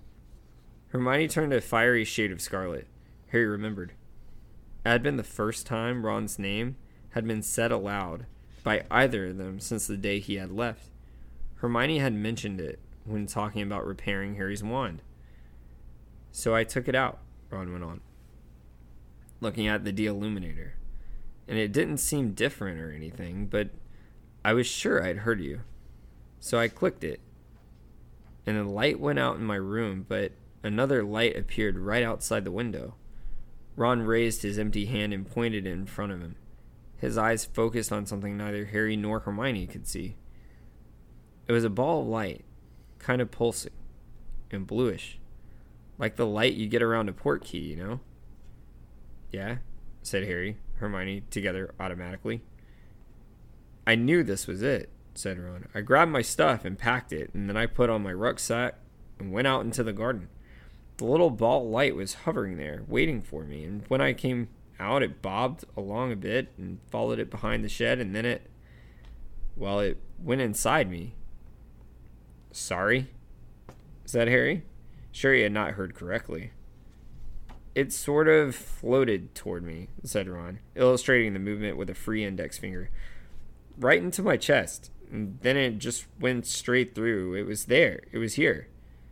He touched a point close to his heart. I could feel it. It was hot. And once it was inside me, I knew what I was supposed to do. I knew it would take me where I needed to go. So I disapparated and came out of the side of the hill. There was snow everywhere. We were there, said Harry. We spent two nights there, and the second night I kept thinking I could hear someone moving around in the dark and calling out. Yeah, well, that would have been me, said Ron. Your protective spells work anyways, because I couldn't see you and I couldn't hear you. I was sure you were around though, so in the end I got in my sleeping bag and waited for one of you to appear. I thought you'd have to show yourselves when you packed up the tent. No, actually, said Hermione. We've been disapparating under the invisibility cloak as an extra precaution. And we left really early because, as Harry says, we'd heard somebody blundering around. Well, I stayed on that hill all day, said Ron. I kept hoping you'd appear, but when it started to get dark, I knew I must have missed you, so I clicked the Deluminator again. The blue light came out and went inside me, and I disapparated and arrived here in these woods. I still couldn't see you, so I just hoped that one of you would show yourselves in the end. And Harry did. Well, I saw the doe first, obviously. You saw what? You saw the what? said Hermione sharply. They explained what had happened, and as the story of the silver doe and the sword in the pool unfolded, Hermione frowned from one to the other of them, concentrating so hard she forgot to keep her limbs locked together. But it must have been a Patronus she said. Couldn't you see who was casting it? Didn't you see anyone? And it led you to the sword? I can't believe this. Then what happened? Ron explained how he had watched Harry jump into the pool and had waited for him to resurface, how he had realized that something was wrong, dived in, and saved Harry and then returned for the sword. He got as far as opening the locket and then hesitated, and Harry cut in. And Ron stabbed it with the sword. And and it went just like that, she whispered. Well, it it screamed, said Harry with a half glance at Ron. Here. He threw the locket into her lap. Gingerly, she picked it up and examined it punctured windows. Deciding that it was at least safe to do so, Harry removed the shield charm with a wave of Hermione's wand and turned to Ron. Did you just say you got away from the Snatchers with a spare wand? What? said Ron, who had been watching Hermione examining the locket. Oh, oh, oh, yeah. He tugged open a buckle on his rucksack and pulled a short, dark wand out of his pocket. Here. I figured it's always handy to have a backup. You were right, said Harry, holding out his hand. Mine's broken. You're kidding, Ron said. But at that moment, Hermione got to her feet and he looked apprehensive again. Hermione put the vanquished Horcrux into her into the beaded bag, then climbed back into her bed and settled down without another word. Ron passed Harry the new wand. About the best you could hope for, I think, murmured Harry.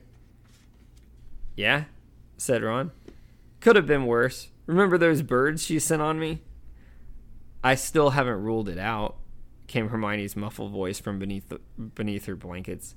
But Harry saw Ron smiling slightly as he pulled his maroon pajamas out of his rucksack.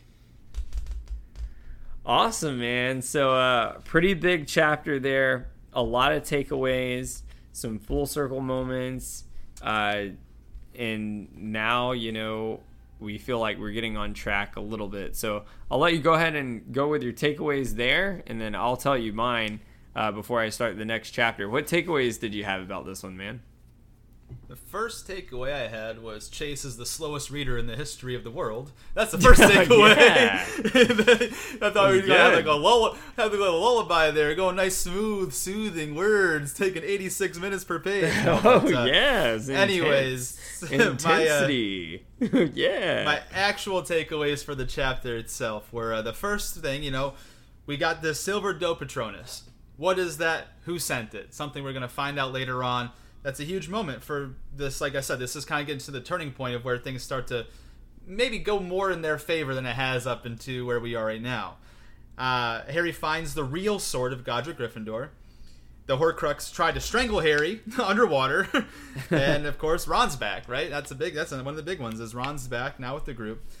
Another one I had was you know Harry tells Ron that Ron has to be the one to destroy the Horcrux, and that's kind of interesting because that locket did seem to affect Ron more than it affected everyone else. It got him to the point where he left his best friends on their own, right?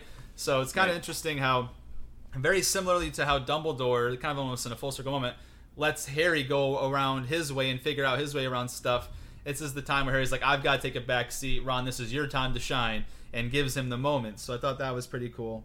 So yeah, anyways, the Ron finally stabs it after a little bit of a hoopla from the from the little Riddle Harry and Riddle Hermione and you know we're now one more Horcrux down. Uh, Harry, Harry has to explain to Ron the no, the the nature of his relationship with Hermione, and that's like brother and sister, because apparently Ron's a jealous little baby. Uh, I thought, thought Hermione was funny when Hermione beat Ron's ass for leaving. That was pretty cool. Uh, we learned about snatchers for the first time. That's a big foreshadow coming yeah. up. So I thought that was pretty important. Uh, we also find out that the Deluminator does more than just taking out the lights and putting them back into an area. So that was really important because it's a full circle from thinking that they heard movements around that campsite before. Remember, I said that back in the chapter we just talked in 18. Uh, when I was reading there, there was going to be that moment of they heard something bustling around. That's a foreshadow. That's a full circle, as Chase was talking about. We had some foreshadows, some full circles in this chapter. That's why it's so big and uh, that was you know the full circle came around that it was Ron blundering around outside that they thought they heard in chapter mm-hmm. 18. And then the last takeaway I have before I turn it over to you is uh, Ron gives Harry the wand that he stole from the Snatchers, so at least all three have a wand again, and Harry is not having to share Hermione's. So Harry's got a wand, Ron's got a wand, Hermione's got a, Ron, a wand. Ron is back with the group. Yay! One more Horcrux down. Those are my big takeaways. What do you got? Yeah, man. I, I think yeah, it's funny. We, uh, I think you nailed all those takeaways. Those were dead on. Uh, one thing I thought was really cool was I, I still remember the reading this in high school, and I always kept wondering like what's gonna happen with that locket. Like, is it gonna be some massive troll monster or some shit like how you had the basilisk and Chamber of Secrets? Like, what the fuck is gonna happen? Because of course we saw like the cave and that sort of thing, but really, I guess and we've seen a couple of Horcruxes, but we haven't really seen like a Horcrux battle in like a really long time. So I kept wondering like what's gonna come out, and it was, I thought it was really genius of J.K. Rowling to, you definitely see how everything pieces together with like Ron coming back, and now you the Horcrux like attacking him emotionally, especially with what's been building up for literally I would say probably the past three years now of like his feelings towards Hermione. Um, and I just thought it was excellent the way it was done. Uh, we'll talk about differences and stuff in the uh, in the next couple weeks. Um, but I thought they did this part like visually. Like that's one thing the movies do well is the visuals. They got a lot of problems, but the visuals were cool. Like when it like broke out of the locket and everything, it was it was badass, man. Like if I could fight that shit in a video game, that's that moment where it's like make sure your health levels, you got all your potions on you so you can hit pause, hit attach to X so you can use it real quick like Final Fantasy before he kills you in one blow. Like it was badass. I thought the whole idea it was so cool. Like it made me think of almost have you ever played Zelda like as a kid? Do you remember Zelda? I think it was like the Water Temple where it was like the Shadow Zelda it made me think of that with like Harry and Hermione, like the shadow versions of them, uh, or like the ghost version. So I thought they did that well in the film, but it was just so kind of uh, emotionally and intellectually creepy. Like you kept wondering like what's gonna happen with Ron here, uh, and then you know he finally destroys that destroys that Horcrux. And I think the other big moment that really stood out to me um, of course, you have that, uh, you know, back and forth with Hermione, and she definitely beats Ron's ass, and you can tell it really affected her. But uh, the fact that you know that wand, he's finally got a wand, man. I was, you know, uh, still a. We'll bring up differences later. I'm still kind of wondering how that works in the film, but um, as far as like here, I thought that was, uh, you know, that was kind of the moment. Like it, it's it, you know, you're kind of wondering how they're going to get back on their feet at that point. And it's kind of like that moment in Dumb and Dumber. You totally redeemed yourself. like you go from nothing to something. Like, like we feel like we're making headway here. Um, but that's, I think you hit all the takeaways uh, straight on the head there. Anything else you wanted to say about that chapter before I start us off on the next one? No, just saying that what you said when we started this episode, this is kind of the part we're talking about where you have that first boss battle.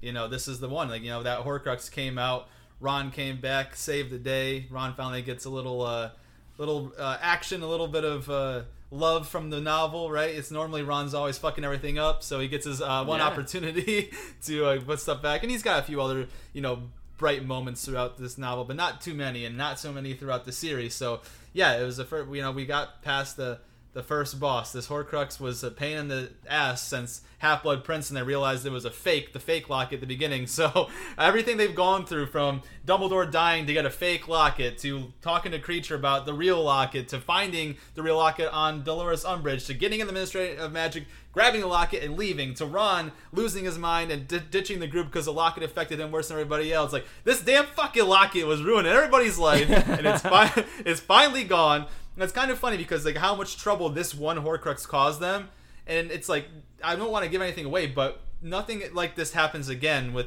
what with everything else that goes on with the rest yeah. of them. So it's very interesting how this specific locket was. Uh, a pain in the ass. But in any event, uh, that will kind of move us on into chapter uh, 20 here, Xenophilius Lovegood. And Chase is going to take the majority of this chapter, but what I'm going to do is I'm going to go ahead and, and just take three or four bullet points just to kind of make it easier to get started on a certain page to take it through the rest of the chapter because there's a couple things here that, you know, they're important to notate, but not something so necessary that needs to be read word for word. So to kind of talk, unless there's anything else you want to mention on chapter 19, we kind of get started here at chapter three, uh, chapter 20 on page 388. Was there anything else you wanted to add to that before I get to the bullet points, or do you want me to dive right into it? No, man, dive right into it. The last thing I would just say is I just thought it was so cool when he fought that like Horcrux boss. Like it was almost like at that moment where if you'd been playing with Harry the whole time, it's like now switch characters. And it's like the one character you haven't built up the whole time so you're like well fuck. Like this guy's stamina is weak as shit. I haven't leveled him up at all. Like now i'm fucked. But it's like ron has those two moments i feel like that one at the end of the series here and then the one at the beginning of the series with playing chess like it's like so funny how it finally works but nah, man kick us off great stuff sounds like a plan dude so page 338 just quickly I put down that Hermione is still pissy, but the gang is back together, so that's good. also on page 388, this quotation is super important. It's just one line, but it's a really big foreshadow. It said, Someone helped us, someone sent that doe, someone's on our side. Well, later on in this uh, novel, weeks down the road for episodes, as far as episodes go, we're going to find out who that someone is, and that's really important.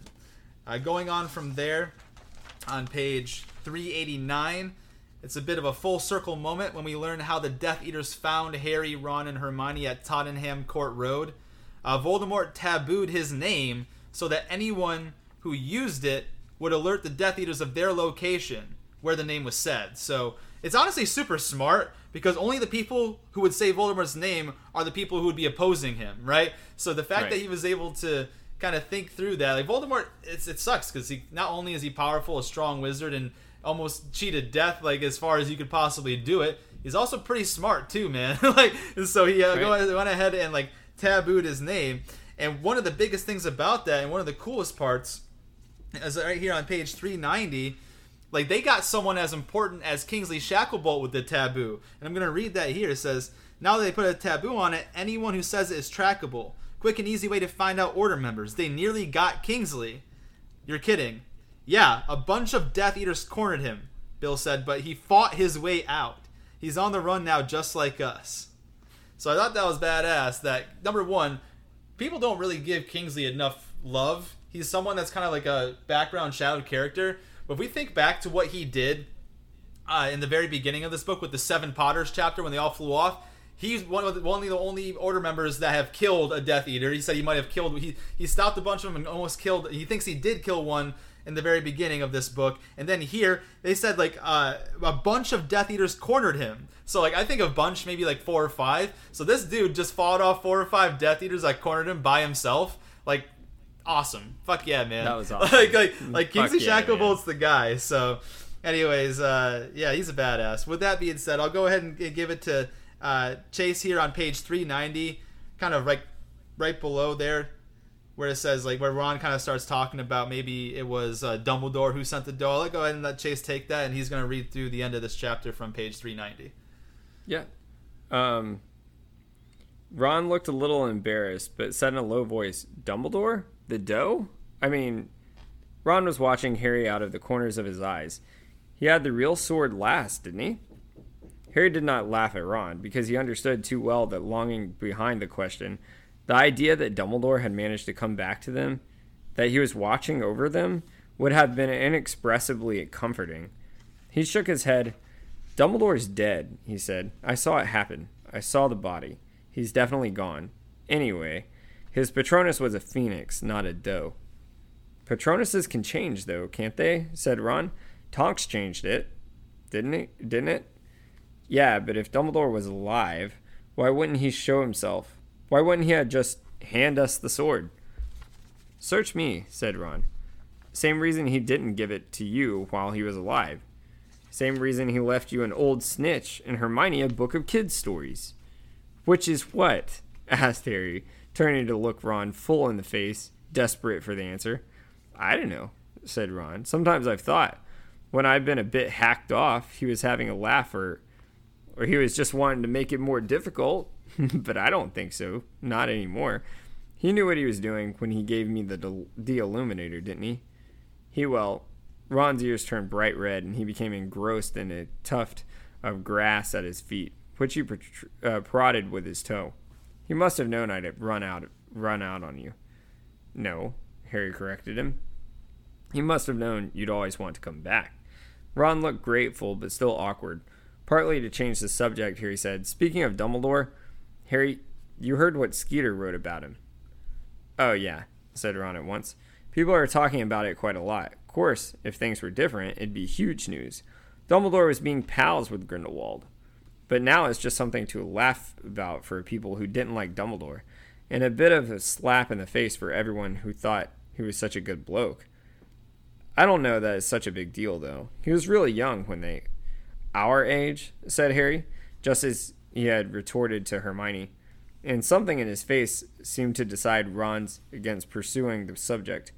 A large spider sat in the middle of the frosted web in the brambles.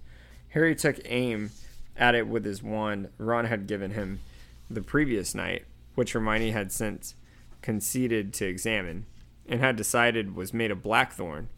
Engorgio! The spider gave a little shiver, bouncing slightly in the web. Harry tried again. This time the spider grew slightly larger. Stop that, said Ron sharply. I'm sorry. I said Dumbledore was young, okay? Harry had forgotten Ron's hatred of spiders. Sorry, Reducio. The spider did not shrink. Harry looked down at the blackthorn wand. Every minor spell he had cast with it so far that day had seemed less powerful than those he had produced with his phoenix wand. The new one felt intrusively unfamiliar, like having somebody else's hand sewn to the end of his arm. You just need to practice, said Hermione, who had approached them noisily from behind and had stood watching anxiously as Harry tried to enlarge and reduce the spider. It's all a matter of confidence, Harry. He knew why she wanted it to be all right. She still felt guilty about breaking his wand. He bit back the retort and sprang to his lips. That she could take the blackthorn wand if she thought it made no difference. He would have hers instead, keen for them all to be friends again, however, he agreed. But when Ron gave Hermione one tentative smile, she stalked off and vanished behind her books once more. All three of them returned to the tent when darkness fell and Harry took first watch. Sitting in the entrance, he tried to make the blackthorn wand levitate small stones at his feet, but his magic seemed still seemed clumsier and less powerful than it had done before. Hermione was lying on her bunk reading, while Ron, after many nervous glances up at her, had taken a small wooden wireless out of his rucksack and started to try and tune it. There's this one program, he told Harry in a low voice, that tells the news like it really is. All the others are the you knows who side and are following the ministry line, but this one, you wait till you hear it. It's great. Only they can't do it every night. They have to keep changing locations in case they raided, and you need a password to tune in. Trouble is, I missed the last one. He drummed lightly on the top of the radio with his wand, muttering random words under his breath. He threw Hermione many covert glances, pain, uh, plainly fearing an angry outburst. But for the all notice she took of him, he might not have been there. For ten minutes or so, Ron tapped and muttered. Hermione turned the pages of her book, and Harry continued to practice with the Blackthorn wand. Finally, Hermione climbed down from her bunk. Ron ceased his tapping at once. If it's annoying you, I'll stop, he told Hermione nervously. Hermione did not uh, deign to respond, but approached Harry. We need to talk, she said. He looked at the book still clutched in her hand. It was The Life and Lies of Albus Dumbledore. What? he said apprehensively. It flew through his mind that there was a chapter on him in there. He was not sure he felt up to hearing Rita's version of his relationship with Dumbledore. Hermione's answer, however, was completely unexpected. I want to go and see Xenophilius Lovegood. He stared at her. Sorry? Xenophilius Lovegood, Luna's father. I want to go and talk to him. Er, why? She took a deep breath as though bracing herself and said, It's that mark. That mark in Beedle and the Bard. Look at this. She thrust the life and lies of Albus Dumbledore under Harry's unwilling eyes, and he saw a photograph of the original letter that Dumbledore had written to Grin- written Grindelwald. With Dumbledore's familiar thin, slanting handwriting, he hated seeing absolute proof that Dumbledore's really had written those words. They had not been Rita's invention. The signature, said Hermione. Look at the signature, Harry. He obeyed. For a moment, he had no idea what she was talking about. But looking more closely with the aid of his lit wand, he saw that Dumbledore had replaced the A of Albus with a tiny version of the same triangular mark inscribed upon the tails of Beedle and the Bard. Er, what are you? said Ron tentatively, but Hermione quelled him with a look and turned back to Harry. It keeps cropping up, doesn't it? She said. I know Viktor said it was Grindelwald's mark, but it was definitely on that old grave in Godric Hall- Godric's Hollow. And the dates of the headstone were long before Grindelwald came along. And now this. Well, we can't ask Dumbledore or Grindelwald what it means. I don't even know whether Grindelwald's still alive. But we can ask Mr. Lovegood. He was wearing the symbol at the wedding. I'm sure this is important, Harry. Harry did not answer immediately. He looked into her intense, eager face and then out into the surrounding darkness, thinking. After a long pause, he said, Hermione, we don't need another Godric's Hollow. We talked ourselves into going there, and. But it keeps appearing, Harry. Dumbledore left me the tales of Beedle and the Bard. How do you know we're not supposed to find out about the sign? Here we go again. Harry felt slightly exasperated. We keep trying to convince ourselves Dumbledore left us secret signs and clues. The Deluminator turned out to be pretty useful, piped up Ron. I think Hermione's right. I think we ought to go and see Lovegood. Harry threw him a dark look. He was quite sure that Ron's support of Hermione had little to do with the desire to know the meaning of the triangular rune. It would be like Godric's Hollow, Ron added. Lovegood's on your side, Harry. The Quibbler's been for you all along. It keeps telling everyone they've got to help you. I'm sure this is important, said Hermione earnestly. But don't you think if it was, Dumbledore would have told me about it before he died? Maybe. Maybe it's something you need to find out yourself, said Hermione, with a faint air of clutching at straws. Yeah, said Ron, sycophantically. That makes sense. No, it doesn't, snapped Hermione. But I still think we ought to talk to Mr. Lovegood. A symbol that links Dumbledore, Grindelwald, and Godric's Hollow. Harry, I'm sure we ought to know about this. I think we should vote on it, said Ron. Those in favor of going to see Lovegood? His hand flew into the air before Hermione's. Her lips quivered suspiciously as she raised her own. Outvoted. Harry, sorry, said Ron, clapping him on the back. Fine, said Harry, half amused, half irritated. Only once we've seen Lovegood, let's try and look for some Horcruxes, shall we? Where do the Lovegoods live, anyways? Do either of you know? Yeah, they're not far from my place, said Ron. I don't know exactly where, but Mum and Dad always point towards the hills whenever they mention them. Shouldn't be hard to find. When Hermione had returned to her bunk, Harry lowered his voice.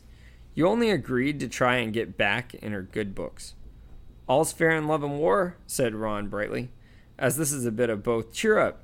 It's the Christmas holidays. Luna Luna will be home. They had an excellent view of the village of Ottery St. Catchpole from the breezy hillside to which they disappeared next disapparated next morning. From the high vantage point, the village looked like a collection of toy houses and great slanting shafts of sunlight stretching on earth in the breaks between clouds. They stood for a minute or two looking toward the burrow, their hands shadowing their eyes, but all they could make out were the high hedges and trees of the orchard, which afforded the crooked little house protection for muggle eyes.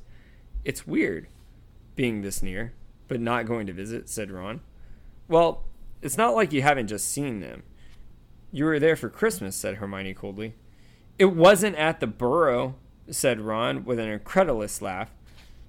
Do you think I was going to go back there and tell them all I'd walked out on you? Yeah, Fred and George would have been great about it, and Ginny, she'd have been really understanding. But where have you been then? asked Hermione, surprised. Bill and Fleur's new place, Shell, Coll- Shell Cottage. Bill's always been decent to me. He wasn't impressed when he heard what I'd done, but he didn't go on about it. He knew I was really sorry. None of the rest of the family know I was there. Bill told Mom he and Fleur weren't going home for Christmas because they wanted to spend it alone. You know, the first holiday after they were married, I don't think Fleur minded. You know how much she hates Celestina Warbeck. Ron turned his back on the burrow. Let's try up here, he said, leading the way over the top of the hill. They walked for a few hours, Harry at Hermione's insistence hidden beneath the invisibility cloak. The cluster of the low hills appeared to be uninhabited apart from one small cottage, which seemed deserted. Do you think it's theirs? They've gone away for Christmas, said Hermione, peering through the window at a neat little kitchen with geraniums on the windowsill. Ron snorted. Listen, I've got a feeling you'd be able to tell who lived there if you looked through the Lovegoods window. Let's try the next lot of hills. So they disapparated a few miles farther north. Aha! shouted Ron. As the wind whipped their hair and clothes, Ron was pointing upward, toward the toward the top of the hill on which they had appeared, where a most strange looking house rose vertically against the sky, a great black cylinder with a ghostly moon hanging behind it on the afternoon sky. That's got to be Luna's house. Who else would live in a place like that? It looks giant. Rook. It's nothing like a bird, said Hermione, frowning at the tower. I was talking about a chess rook said Ron. A castle to you. Ron's legs were the longest, and he reached the top of the hill first. When Harry and Hermione caught up with them, panting and clutching stitches in their sides, they found him grinning broadly. It's theirs, said Ron. Look. Three hand painted signs had been tacked to a broken down gate. The first read, The Quibbler, Editor, X, Lovegood. The second, Pick your own mistletoe. The third, Keep off the Dirigible plums. The gate creaked as they opened. The zigzagging path leading to the front door was overgrown with a variety of odd plants, including a bush covered in orange radish like fruit Luna sometimes wore as earrings. Harry thought he recognized the snargaluff and gave the wizened stump a wide berth.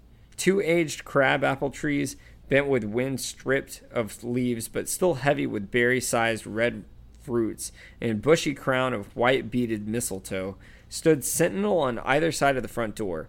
A little owl with a slightly flattened hawk like head peered down at them from one of the branches. You'd better take off that invisibility cloak, Harry, said Hermione. It's you Mr. Lovegood wants to help, not us.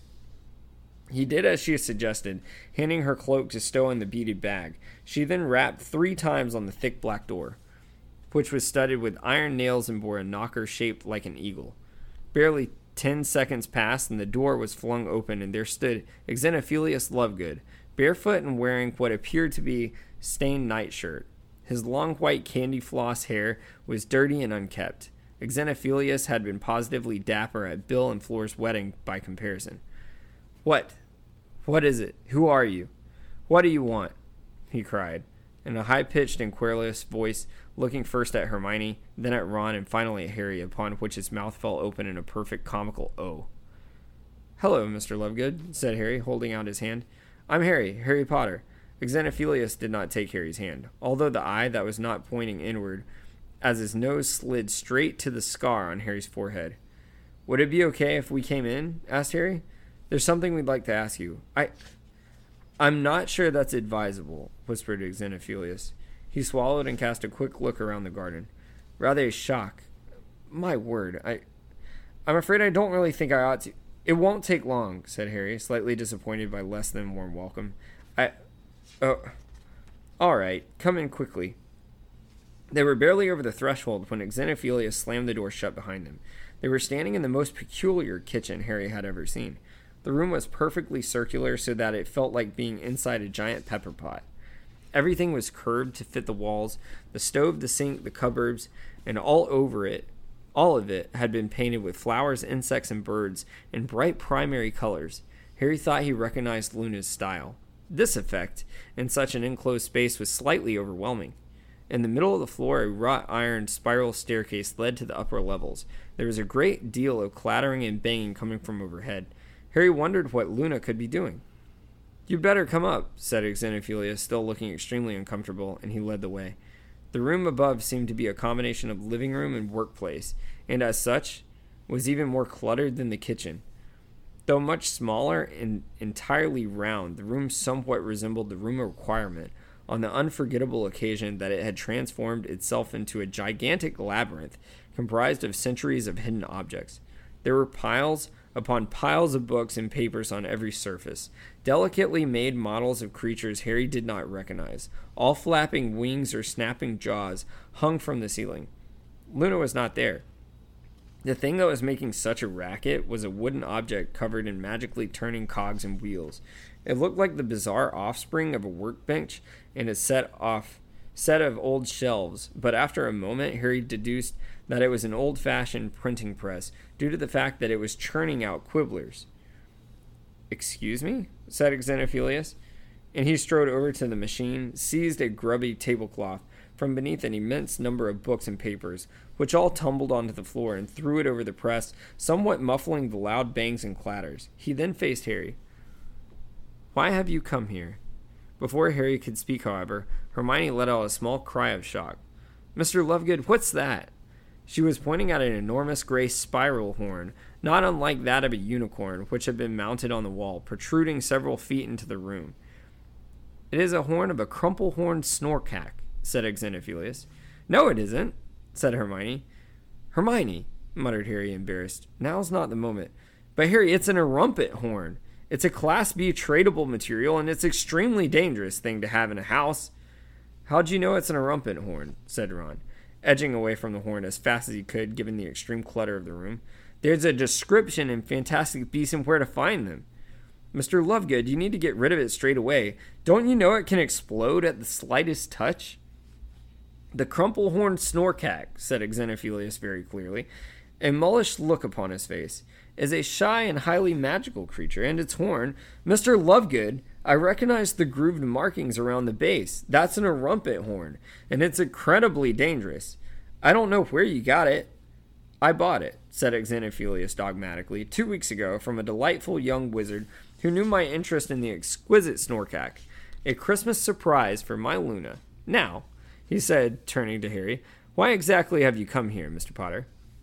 We need some help, said Harry, before Hermione could start again. Ah, said Xenophilius, help, hmm. His good eye moved again to Harry's scar. He seemed simultaneously terrified and mesmerized. Yes, the thing is, helping Harry Potter, rather dangerous. Aren't you the one he keeps telling everyone it's their first duty to help Harry? said Ron. In that magazine of yours?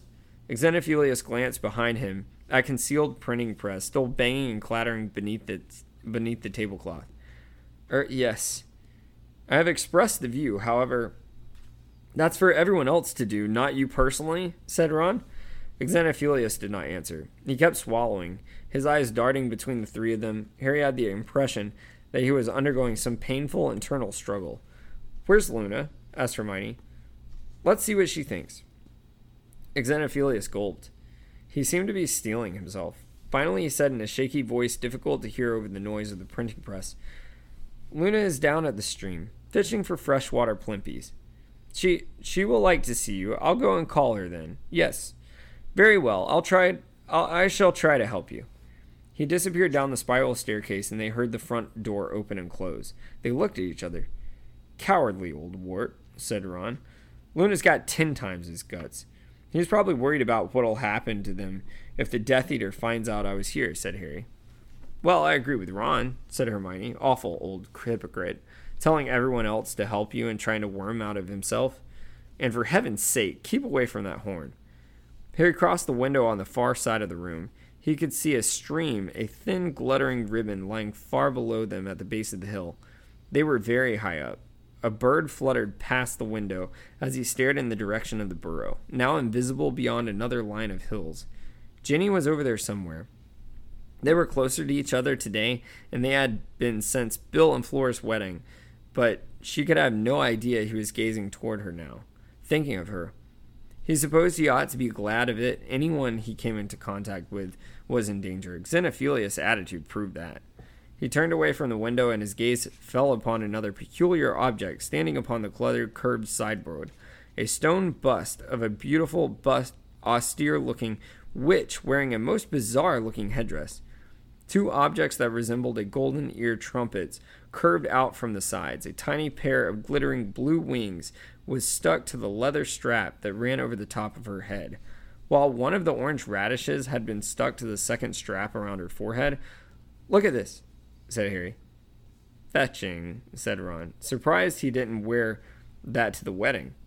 They heard the front door close, and a moment later, Xenophilius had climbed up the spiral staircase into the room, his thin legs now encased in Wellington boots, bearing a tray of ill assorted teacups and steaming teapot. Ah, you have spotted my pet invention, he said, shoving the tray into Hermione's arms and joining Harry at the statue's side. Modeled, fittingly enough, upon the head of the beautiful Rowena Ravenclaw. Wit beyond measure is man's greatest treasure. He indicated the objects like ear trumpets. These are the Wrackspurt siphons, to remove all sources of distractions from the thinker's immediate area here. He pointed out the tiny wings, a billywig propeller to induce an elevated frame of mind. Finally, he pointed to the orange radish, the Dirigible plum, so as to enhance the ability to accept the extraordinary. Xenophilius strode back to the tea tray, which Hermione had managed to balance precariously on one of the cluttered side tables. May I offer you all an infusion of Gurdy roots? said Xenophilius. We make it ourselves. As he started to pour out the drink, which was deeply purple as beetroot juice, he added, Luna is down beyond the bottom bridge. She is most excited that you are here. She ought not to be too long. She was caught nearly enough plimpies to make soup for all of us. Do sit and help yourselves, sugar. Help help yourselves to sugar. Now, he removed a tottering pile of papers from an armchair and sat down, his Wellington legs crossed. How may I help you, Mr. Potter? Well, said Harry, glancing at Hermione, who nodded encouragingly, it's about that symbol you were wearing around your neck at Bill and Fleur's wedding.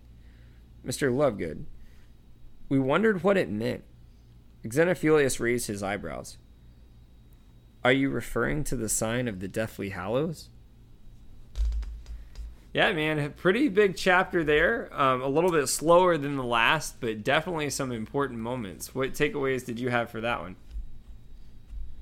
Exactly. I'm actually on the same page as you with there with in terms of it being a slower chapter, but still heavy in detail.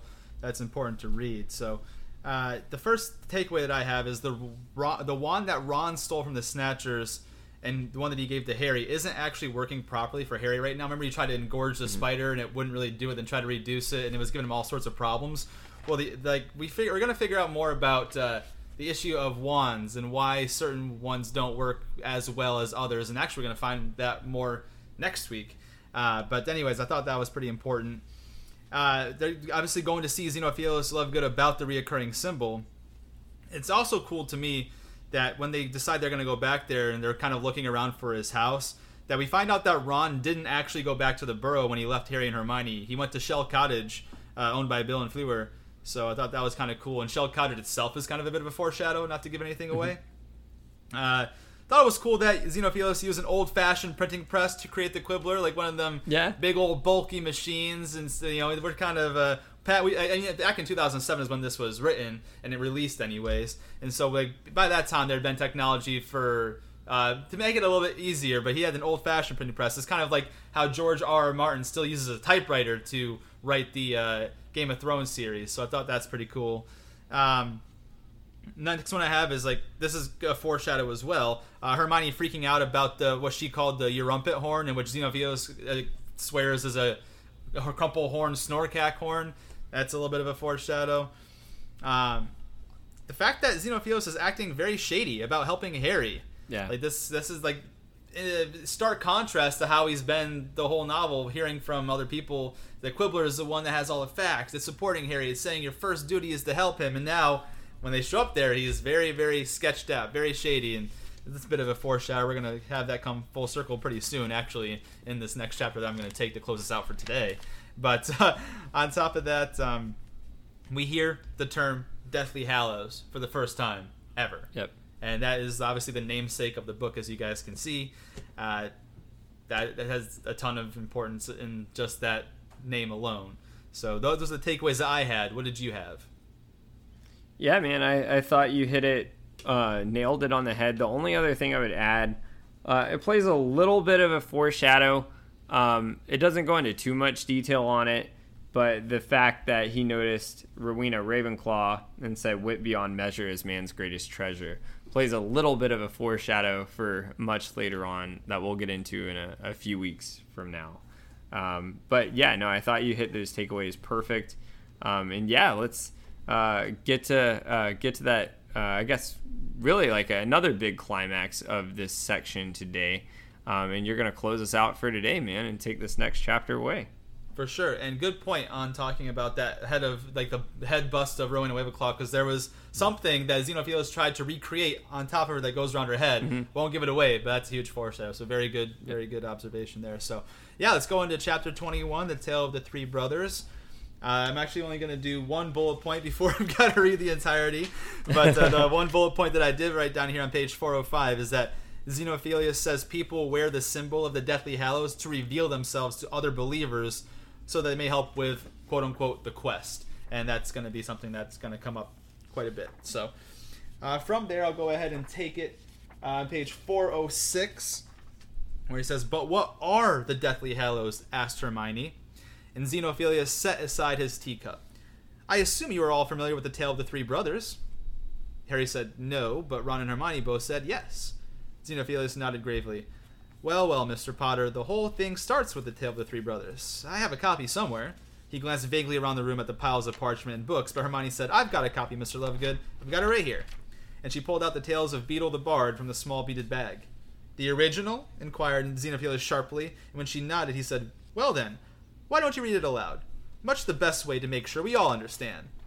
All right, said Hermione nervously. She opened the book, and Harry saw that the symbol they were investigated headed the top of the page as she gave a little cough and began to read.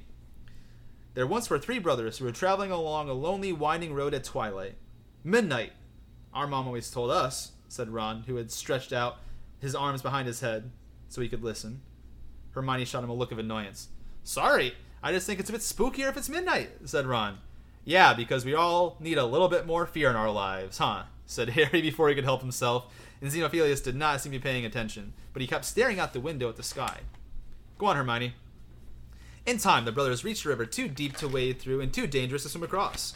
However, these brothers were learned in the magical arts, and so they simply waved their wands and made a bridge appear across the treacherous water. They were halfway across it when they found their path blocked by a hooded figure. And Death spoke to them. Sorry, interjected Harry, but Death spoke to them? It's a fairy tale, Harry. Right, sorry, go on. And Death spoke to them. He was angry that he had been cheated out of three new victims, for travelers usually drown in the river. But Death was cunning. He pretended to congratulate the three brothers upon their magic, and said that each had earned a prize for having been clever enough to evade him. So the oldest brother, who was a combative man, asked for a wand more powerful than any in existence, a wand that must always win duels for its owner, a wand worthy of a wizard who had conquered death. So Death crossed to an elder tree on the banks of the river, fashioned a wand from a branch that hung there, and gave it to the oldest brother. Then the second brother, who was an arrogant man, decided he wanted to humiliate Death even further. He asked for the power to recall others from death.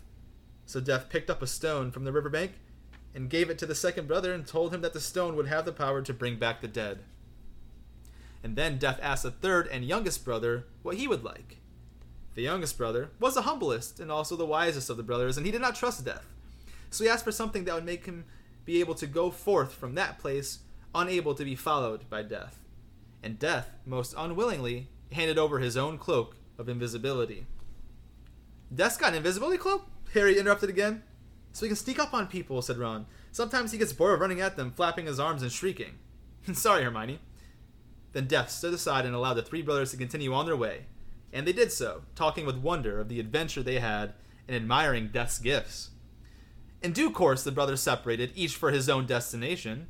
The first brother traveled on for a week or more, and reached a distant village. He sought out a fellow wizard with whom he had quarreled. Naturally, with the Elder Wand as his weapon, he could not fail to win the duel that followed. Leaving his enemy dead upon the floor, the oldest brother proceeded to an inn where he boasted loudly of the powerful wand he had snatched from death himself, and of how it had made him invincible. That very night, another wizard crept upon the oldest brother as he, sl- as he lay wine sodden upon his bed. The thief took the wand, and for good measure, slit the oldest brother's throat. And so, death took the first brother for his own. Meanwhile, the second brother journeyed to his own home, where he lived alone. He took out the stone that had the power to recall the dead and turned it thrice in his hand. To his amazement and his delight, the figure of the girl he had once hoped to marry before her untimely death appeared at once before him. Yet she was sad and cold, separated from him as by a veil.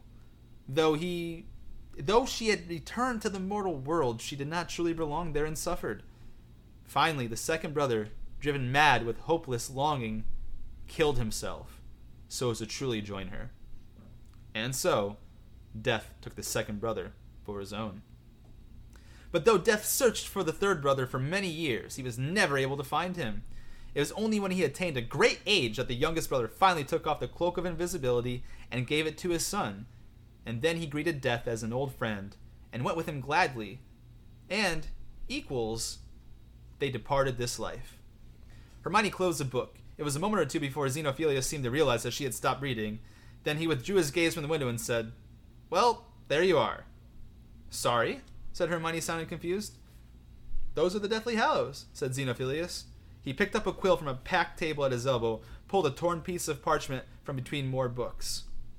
The Elder Wand, he said as he drew a straight vertical line down the parchment. The Resurrection Stone, he said and added a circle upon the line.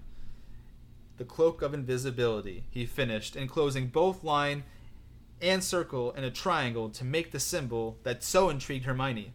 Together, he said, the Deathly Hallows. But there's no mention of the word Deathly Hallows in the story, said Hermione. Well, of course not, said Xenophilius, maddeningly smug. That is a children's tale told to amuse rather than to instruct.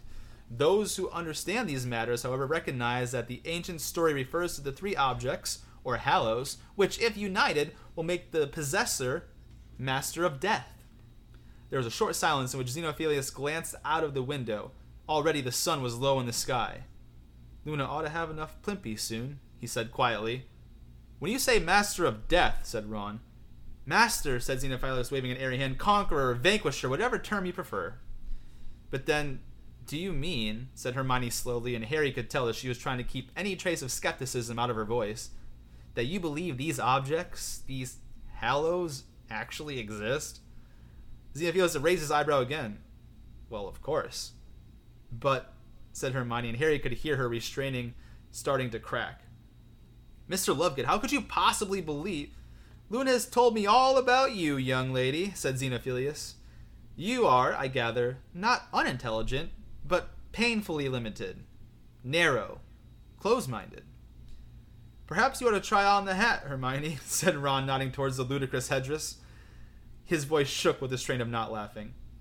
Mr. Lovegood, Hermione began again, we all know that there is such thing as invisibility cloaks. They are rare, but they exist. But ah, but the third Hallow is a true cloak of invisibility, Miss Granger. I mean to say, it is not a traveling cloak imbued with a disillusionment charm, or carrying a bedazzling hex, or else woven from Demiguise hair, which will hide one initially but fade with the years until it turns opaque. What we are talking about is a cloak that really and truly renders the wearer completely invisible and endures eternally given constant and impenetrable concealment no matter what spells are cast at it. How many cloaks have you ever seen like that, Miss Granger? Hermione opened her mouth to answer, then closed it again, looking more confused than ever. She, Harry, and Ron glanced at one another, and Harry knew that they were all thinking the same thing. It so happened that a cloak exactly like the one Xenophilius had just described was in the room with them at that very moment. Exactly, said Xenophilius as he defeated them in reasoned argument. None of you have ever seen such a thing. The possessor would be immeasurably rich, would he not? He glanced out of the window again. The sky was now tinged with the faintest trace of pink. All right, said Hermione, disconcerted. Say the cloak existed. What about the stone, Mr. Lovegood? The thing you call the resurrection stone? What of it? Well, how can that be real? Prove that it is not, said Xenophilius. Hermione looked outraged. But that's. I'm sorry, that's completely ridiculous. How can I possibly prove it doesn't exist? Do you expect me to get a hold of all the pebbles in the world and test them? I mean, you could claim anything is real if the only basis for believing in it is that nobody has proved that it doesn't exist.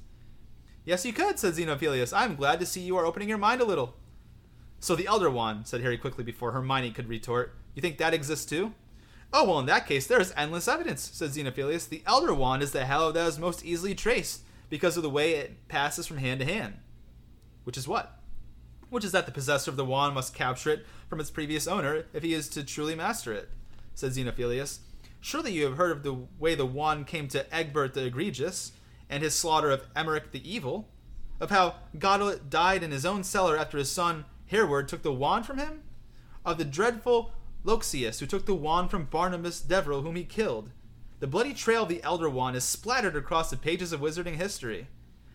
Harry glanced at Hermione. She was frowning at Xenophilius, but she did not contradict him. So, where do you think the Elder Wand is now? asked Ron. Alas, who knows? said Xenophilius as he gazed out of the window. Who knows where the Elder Wand lies hidden? The trail goes cold with Arcus and Livius. And who can say which of them really defeated Loxias, and which took the wand? And who can say who may have defeated them? History, alas, does not tell us. There was a pause, and finally Hermione asked stiffly, Mr. Lovegood, does the Peverell family have anything to do with the Deathly Hallows?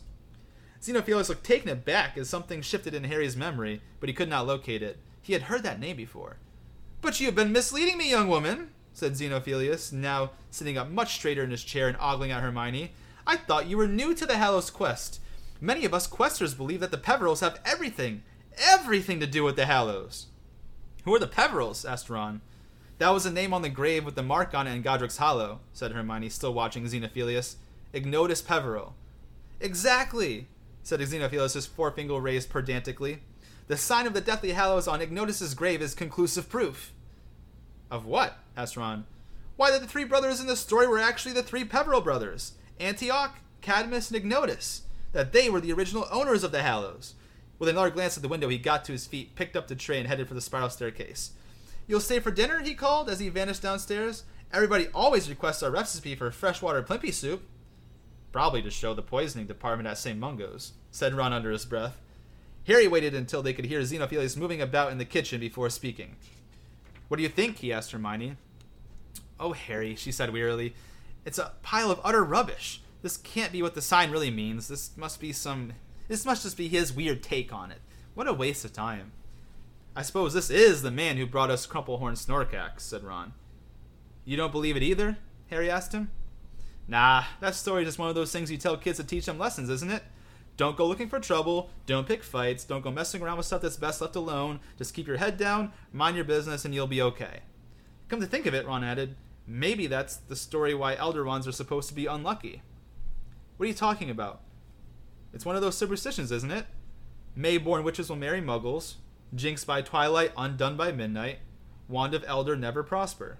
You must have heard of them. My mom's full of them. Harry and I were raised by muggles, Hermione reminded him. We were taught different superstitions. She sighed deeply as a rather pungent smell drifted from up the kitchen. The one good thing about her exasperation with Xenophilius is that it seemed to have made her forget that she was annoyed with Ron. I think you're right, she told him. It's just a morality tale. It's obvious which gift is best, which one you choose. And the three of them spoke at the same time. Hermione said the cloak, Ron said the wand, and Harry said the stone. They looked at each other, half surprised, half amused. You're supposed to say the cloak, Ron told Hermione, but you wouldn't need to be invisible if you had the wand. An unbeatable wand, Hermione, come on. We've already got an invisibility cloak, said Harry. And it's helped us a rather a lot, in case you hadn't noticed, said Hermione, whereas the wand would be bound to attract trouble. Only if you shouted about it, argued Ron. Only if you were proud enough to go dancing around, waving it over your head and singing, I've got an unbeatable wand, come and have a go if you think you're hard enough. As long as you kept your trap shut. Yes, but could you keep your trap shut? said Hermione, looking skeptical. You know, the only true thing he said to us was that there have been stories about extra powerful wands for hundreds of years. There have? asked Harry. Hermione looked exasperated. The expression was so endearingly familiar that Harry and Ron grinned at each other. The Death Stick, the Wand of Destiny, they crop up under different names throughout centuries, usually in the possession of some dark wizard who's boasting about them. Professor Binns mentioned some of them, but it's all nonsense. Wands are only as powerful as the wizards who use them. Some wizards just like to boast that theirs are bigger and better than other people's. But how do you know, said Harry, that those wands, the Death Stick and the Wand of Destiny, aren't just the same wand surfacing over centuries under different names? What, and that they're really all the Elder Wand made by death? said Ron. Harry laughed. This strange idea had occurred to him, and it was after all ridiculous, but his wand, he reminded himself, had been of holly, not elder, and it had been made by Ollivander. Whatever they had done that night, Voldemort had pursued him across the skies, and if it had been unbeatable, how could it have been broken? So, why would so why would you take the stone? Ron asked him. Well, if you could bring people people back, we could have Sirius, Mad Eye, Dumbledore, my parents. Neither Ron nor Hermione smiled. But according to Beedle the Bard, they wouldn't want to come back, would they? said Harry, thinking about the tale they had just heard. I don't suppose there have been loads of other stories about a stone that can raise the dead, have there? he asked Hermione. No, she replied sadly. I don't think anyone except Mr. Lovegood could kid themselves that it's possible. Beedle probably took the idea from the Sorcerer's Stone, you know. Instead of a stone to make you immortal, a stone to reverse death. The smell of the kitchen was getting stronger. It was something like burning underpants, and Harry wondered whether it would be possible to eat enough of whatever Xenophilius was cooking to spare his feelings. The smell from the kit. Uh, what about the cloak, though? Said Ron slowly. Don't you realize he's right?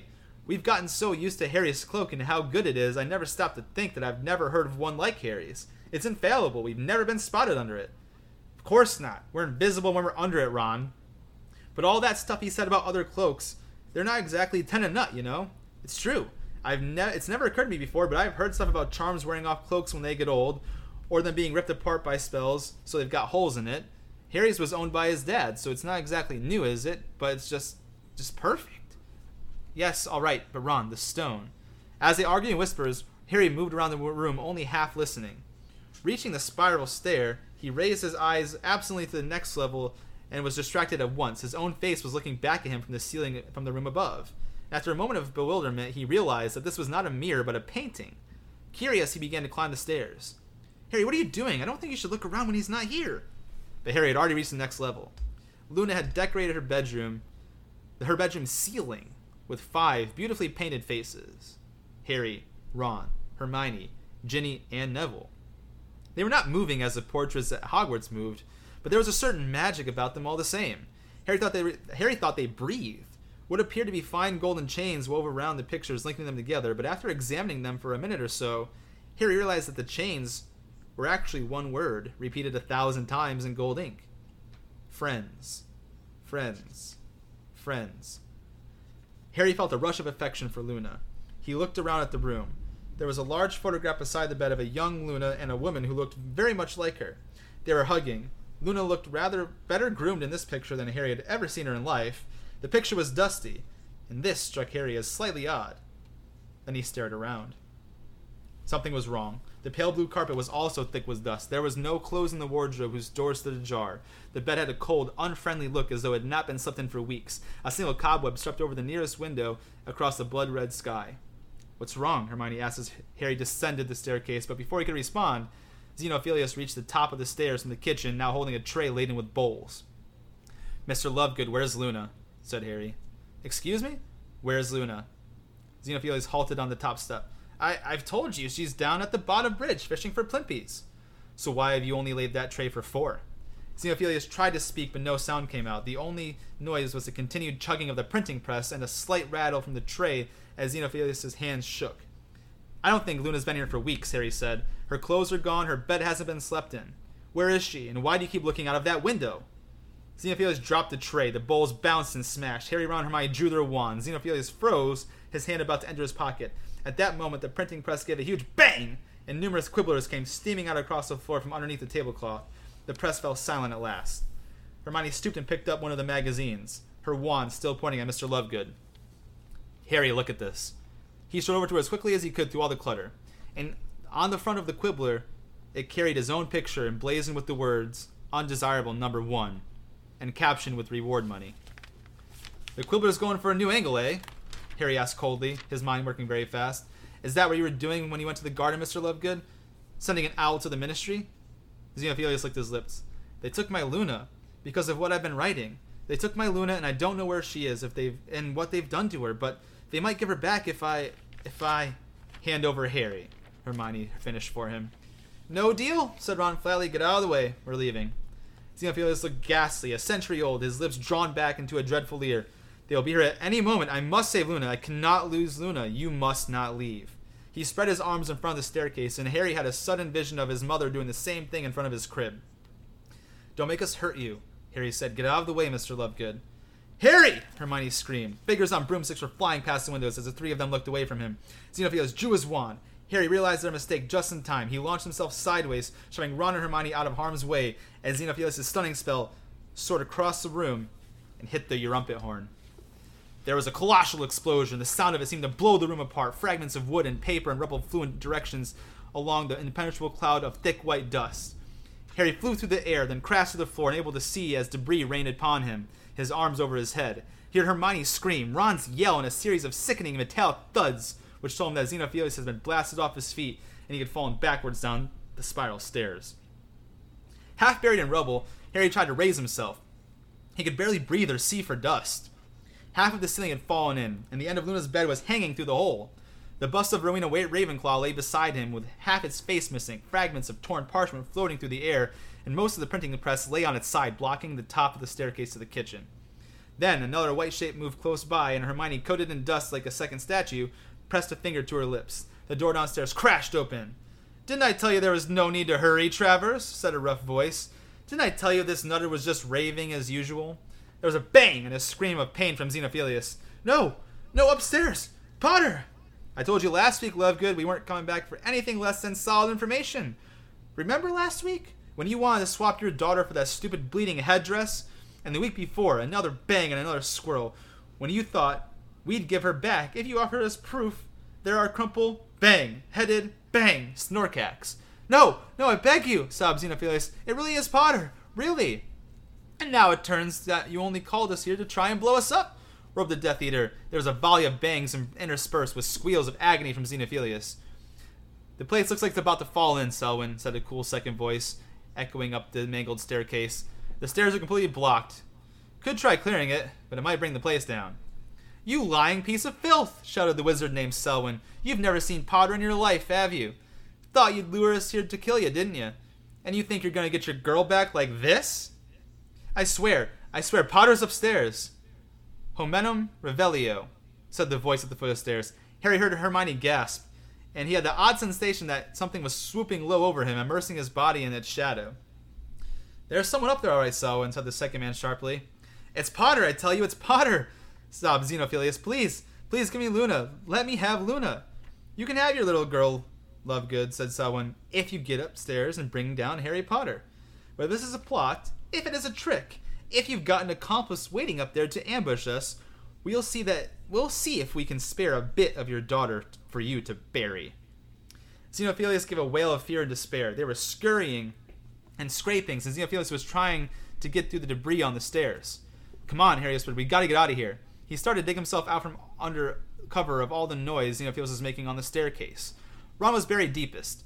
Harry and Hermione climbed as quietly as they could over all the wreckage to where he lay, trying to prise the heavy chest of drawers off his legs. When Xenophilius banging and scraping drew near and near, Hermione managed to free Ron with the use of a hover charm. All right, breathed Hermione, as a broken printing press lay blocking the top of the stairs became the trouble. Xenophilius was feet from them. She was still white with dust. Do you trust me, Harry? Harry nodded. Okay then, Hermione whispered. Give me the invisibility cloak. Ron, you're gonna put it on. Me, but but Harry, please, Ron. Harry, hold on tight to my hand. Ron, grabbed my shoulder. Harry held out his left hand and Ron vanished beneath the cloak. The printing press blocking the stairs was vibrating. Xenophilius was trying to shift it using a hover charm, and Harry did not know what Hermione was waiting for. Hold tight, she whispered. Hold tight. Any second. Xenophilius' paperwhite face appeared over the top of the sideboard. Obliviate! cried Hermione, pointing her wand in, first into his face and then at the floor below them. Deprimo! She blasted a hole in the sitting room floor. They fell like boulders. Harry still holding on to her hand for dear life. There was a scream from below, and he glimpsed two men trying to get out of the way as vast quantities of rubble and broken furniture rained down all around them from the shattered ceiling.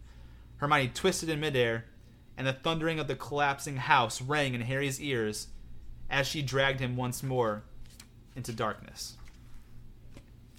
And that, That was awesome. is the end of chapter 21 and where Chase and I will leave the contents of the novel today. Uh, let's go ahead and talk about some of the takeaways you had from that chapter, brother. Since I kind of went through it, let's let you start us off on the takeaways, and then we'll get into our other sections of uh, you know plot holes and interesting facts and that good stuff. Yeah, man. Uh, important stuff, and it was action packed. I mean, finally, we figured out what the Deathly Hallows is. I think that's probably the most important part of this chapter. So, you heard the tale of the three brothers. Uh, we know where the Elder Wand is. We know that exact symbol now. That in the middle with the line is the Elder Wand. Uh, in the circle in the middle, you have the Resurrection Stone, and around it is the Invisibility Cloak. Um, I think another big point is too, you know, they're all so shocked because they all thought this was like a fairy tale as it's being told, and they're wondering if it really was a fairy tale because the invisibility cloak, like Xenophilius kept talking about it like they've never really seen it, and little did he know that they're keeping it a secret the whole time, that it's been with them this entire time, all the way since year one, that literally is sitting there in that room. Um, and uh, you know it's a full circle moment because this uh, this is a big meaning for why you know we think Albus left uh, Hermione the Tales of Beedle and the Bard, and we learned that the three brothers are the Peverell brothers, Antioch, uh, Cadmus, and Ignotus, which is a a big uh, big uh, important fact there. Um, I thought this was interesting too. You know how they mentioned how it was going through the lines and how it's passed from people. And Ron mentions that Elder Wands are supposed to be unlucky, and that was on page 414. Then, of course, you know how the whole fact that Luna, the whole idea, they realize Luna hasn't been there for weeks. She hasn't been there for weeks. And we find out that Xenophilius, his whole plan was to really trade Harry for Luna, and it was all really a big trap. Um, and then, of course, it's a full circle moment because remember the chapter before, Hermione noticed that that was not a crackle horn, snorkack, or whatever you called it. It's actually an Erumpent horn. and she should have, everyone should have done what Hermione said, but at the same time, it really turned out to kind of help them in the long run. So that's a big full circle moment. And I thought the colossal explosion that happened was absolutely epic. Um, and remember, it was just action packed with the fact that you know they were torturing Xenophilius at the same time, and I thought it was great. Once again, my girl Hermione. This is why I, you know, she's one of my favorites. Uh, instead of panicking, she thinks through the situation on what the best scenario is with having Ron put on that invisibility cloak so they can get back safely without, you know, we'll find out what happens next week with as far as being tracked. But like the whole idea that her thought was was genius. Uh, and then her crying Obliviate into Primo, and then everything falling was just action packed. Uh, absolutely phenomenal chapter. What about you, man? Any other takeaways from that? You have a lot of the same ones that I do. There's some. I'm just gonna go through my list. So if you guys hear repeats, it's just because I also thought they're important. I want to re-highlight them. But yeah, the tale mm-hmm. of the three brothers is the origin of where the Deathly Hallows came from. That's what we find out there. Uh, like you mentioned, which the what the actual Deathly Hallows were: the Elder Wand, the Resurrection Stone, the Cloak of Invisibility. And the point I want to highlight in this part here is what they said in the book is if united and makes the one who possesses the Deathly Hallows a master of death. And so if you mm-hmm. can have all those things, that's why uh, a conflict that's about to happen that we'll talk more about next week. You know, an internal struggle like which what am I supposed to do here? Like, am I supposed to find X or am I supposed to find Y? like, you know.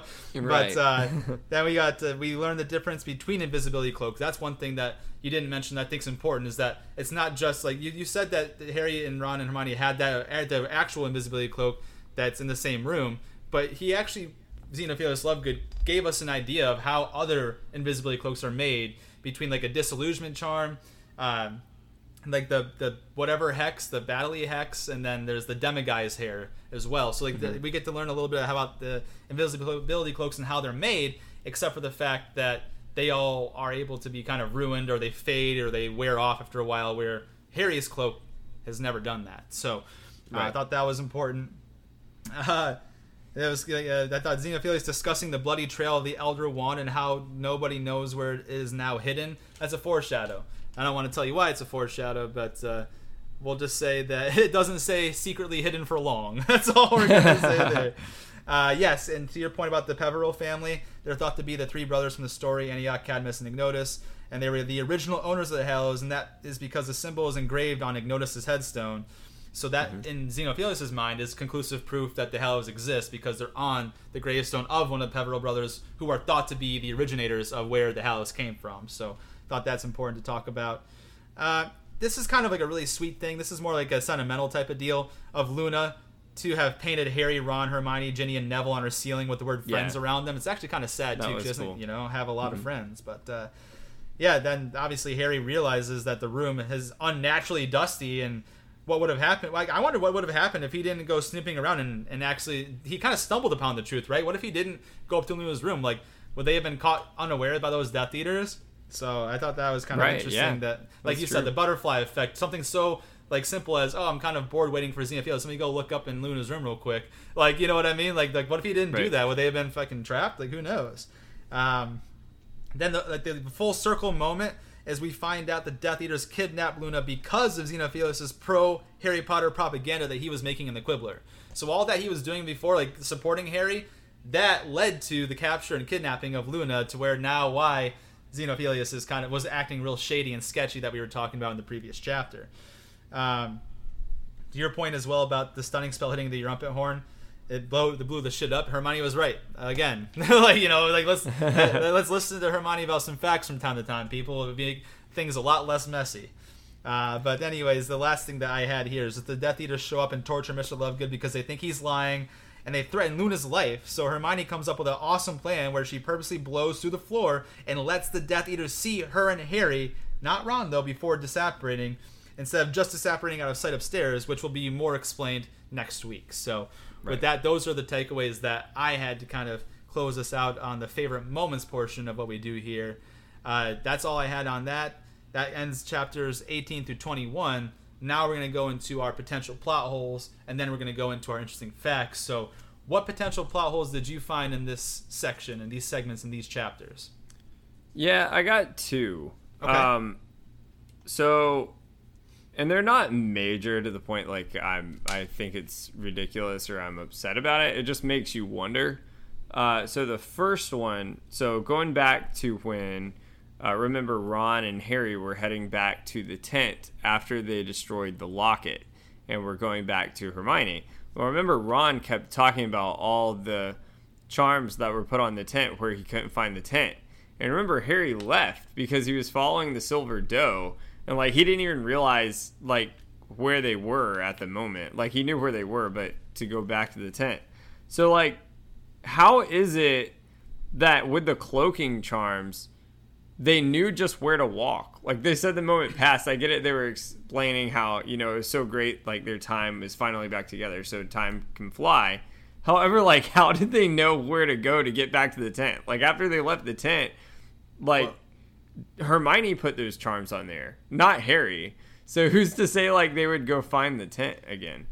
What I have an, yeah, I have an answer to that. It's because it's simply simply because of the weather, right? It was snowing. There was snow on the ground. They probably followed their footprints. That's really probably what they did.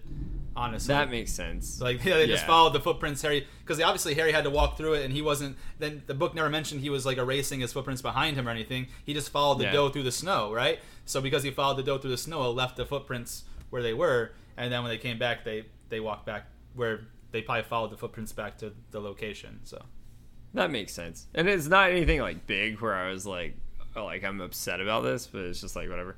And then the other one is, so like, how come it's been six years? This cloak has never been torn, and at Christmas, remember when Ron goes that's an invisibility cloak in Sorcerer's Stone. So clearly Ron knew like something about these invisibility cloaks. Like, why is it no one picked up on this? That like this is the invisibility cloak if Ron apparently already knew about the Deathly Hallows.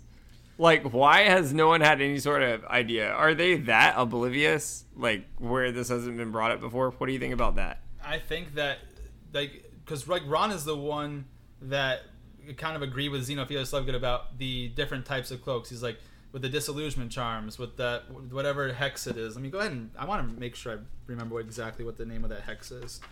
So let me go ahead and get back to it. But anyways, uh, the reason why I, I think like uh, the bedazzling hex. So there's a disillusionment charm, bedazzling hex, or the woven Demiguise hair. Those are the three other ways mm-hmm. to make invisibility cloaks. But I just think like Ron recognized that it was a invisibility cloak or an invisibility cloak, not the invisibility cloak. So maybe in his mind, because like they didn't know what the Deathly Hallows were. This is the first time that they got the story from from Xenophilius. Like yes, he heard about like the fairy tale, but Ron's not going to put two and two together, especially at that young of an age. I just think he knew that what Harry had in Sorcerer's Stone was an invisibility cloak, but I don't think he had any clue that there was a deeper sense to it. I think he just accepted the fact that it was an invisibility cloak. Makes sense. I'm okay with it. Like I'm not like upset about it. It just makes you wonder. Because uh, it was six years. I mean, six years. He's not a child anymore. Or at least was a preteen. but yeah, no, those are just some thoughts. What about you? Any plot holes you had? Dude, I'll be honest. This is one of the very few times that I really couldn't find anything wrong with uh, with the, the section. I mean, maybe it's because it's so few of chapters. You know, being only four chapters 18, 19, 20, 21. Maybe that's why. But in these specific chapters, I really couldn't find anything I found more so as a plot hole. It just seemed to flow pretty well and made sense. Uh, I couldn't find anything, man. I couldn't find anything. Cool. I'm not gonna make anything up to, just to put something down. I just I truly couldn't find anything. Yeah. But, hey, funny how that yeah. works. Usually it's me that's like, I don't have anything. And then for once I actually have something, and I turn it over to you. Yeah, yeah man. Um, you want to kick us off with the interesting facts? What's your interesting fact for the episode today? So, my interesting fact, and it's something that, guys, Chase has already kind of talked about on an interesting fact episode. But in case you didn't hear about it or like like forgot about that part, uh, I actually did my interesting fact on Nurmengard, the wizard prison cool. that held Gellert Grindelwald. Um, I know he's kind of mentioned it a little bit, but just specifically in what it pertains to Gellert Grindelwald, I did a little bit of uh, research on that, and that's what I'm doing my interest fact on today. The location of Nurmengard is actually in Austria. That's pretty great. Uh, this is this is located in the Austrian Alps, functioning as a wizarding prison. It was originally built by Gellert Grindelwald to hold his opponents, but it also served as the base of operations for Grindelwald and Grindelwald's followers and ultimately, obviously, was used as we found out in this book to imprison Grindelwald himself after Dumbledore defeated him in 1945. So, uh, the creation it was uh, built uh, on, on the, the, orders of the Dark Wizard Gellert Grindelwald to hold his opponents with the slogan above the entrance for the greater good. We heard about that in the novel. The castle also served as a headquarters for Grindelwald and his acolytes during the Global Wizarding War. And after a number of years terrorizing Europe, Grindelwald was confronted and defeated by his former best friend and lover, Albus Dumbledore. So that's something that I, you know, kind of not that I ruined or anything like that, but that's something that most people don't understand is that Grindelwald's relationship with Dumbledore is a little bit different than what most people realize. So, and then just talking about the imprisonment of Grindelwald, we're going to learn more about it in the book, so I'm not going to go too much into detail, but he was imprisoned in the topmost cell in the highest tower. And that's all I'll kind of leave it there. And just one kind of description of what it looks like. It's a gigantic, towering building made of black rock with high walls, described as jet black, forbidden, and a grim fortress. So that is my interesting facts regarding Nurmengard and the where Grindelwald was held and why it was used. That's awesome, man. Yeah, and uh, when we mentioned it on interesting facts, it was just real quick in passing. Like all I mentioned was, you know, it was in uh, Austria and uh, it was originally built by Grindelwald. So all that detail is really good because no one really has that backstory on it, and it's definitely a full circle to the fact that you know he built it himself and was imprisoned there. So that's that's really cool. Um, mine is actually on Blackthorn wands. Uh, so for Blackthorn wands, um, so the Blackthorn wand actually has a reputation of being suited for warriors when it's given at Ollivanders. Um, Blackthorn wands are common for Aurors and Death Eaters. Um, it doesn't mean that one has to be great at the dark arts. However, if you are gifted in the ability with being skilled in the dark arts, it has been known that those wizards can experience great power from this wand. Uh, blackthorn wands actually come from bushes that are known to have some of the sweetest berries in the magical world and the most wicked thorns. It is said that blackthorn wands usually bond with witches and wizards that overcome dangers and hardships, and it is referred to one of the most loyal wands to its owners and a previous wand owner owner of a blackthorn wand instead of Harry Potter, in contrast to Harry Potter, was actually Sir Cadogan.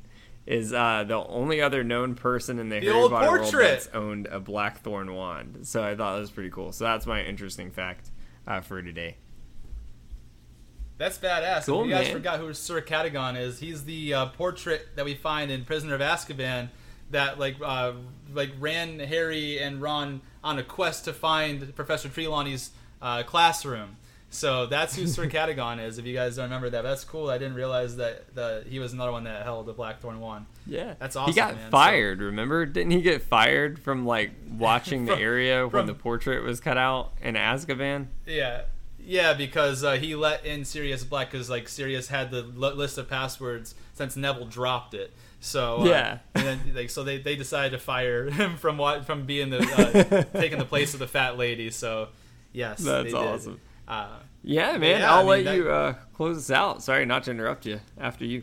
No, no, all good here on my end. So, no, that was that was a good one. I'm glad that we were able to kind of give enough chapters to where the content was great with not only detail but also action-packed moments such as destroying the Horcrux, such as the flight away from the Death Eaters at the Lovegood's place, and then also learning amazing things about the Deathly Hallows, what they actually are, how it's going to impact the story going forward. So, you know, 18th chapter 18 through chapter 21 uh, was a good amount of chapters to do in tackling important detail and key moments. So, great stuff there.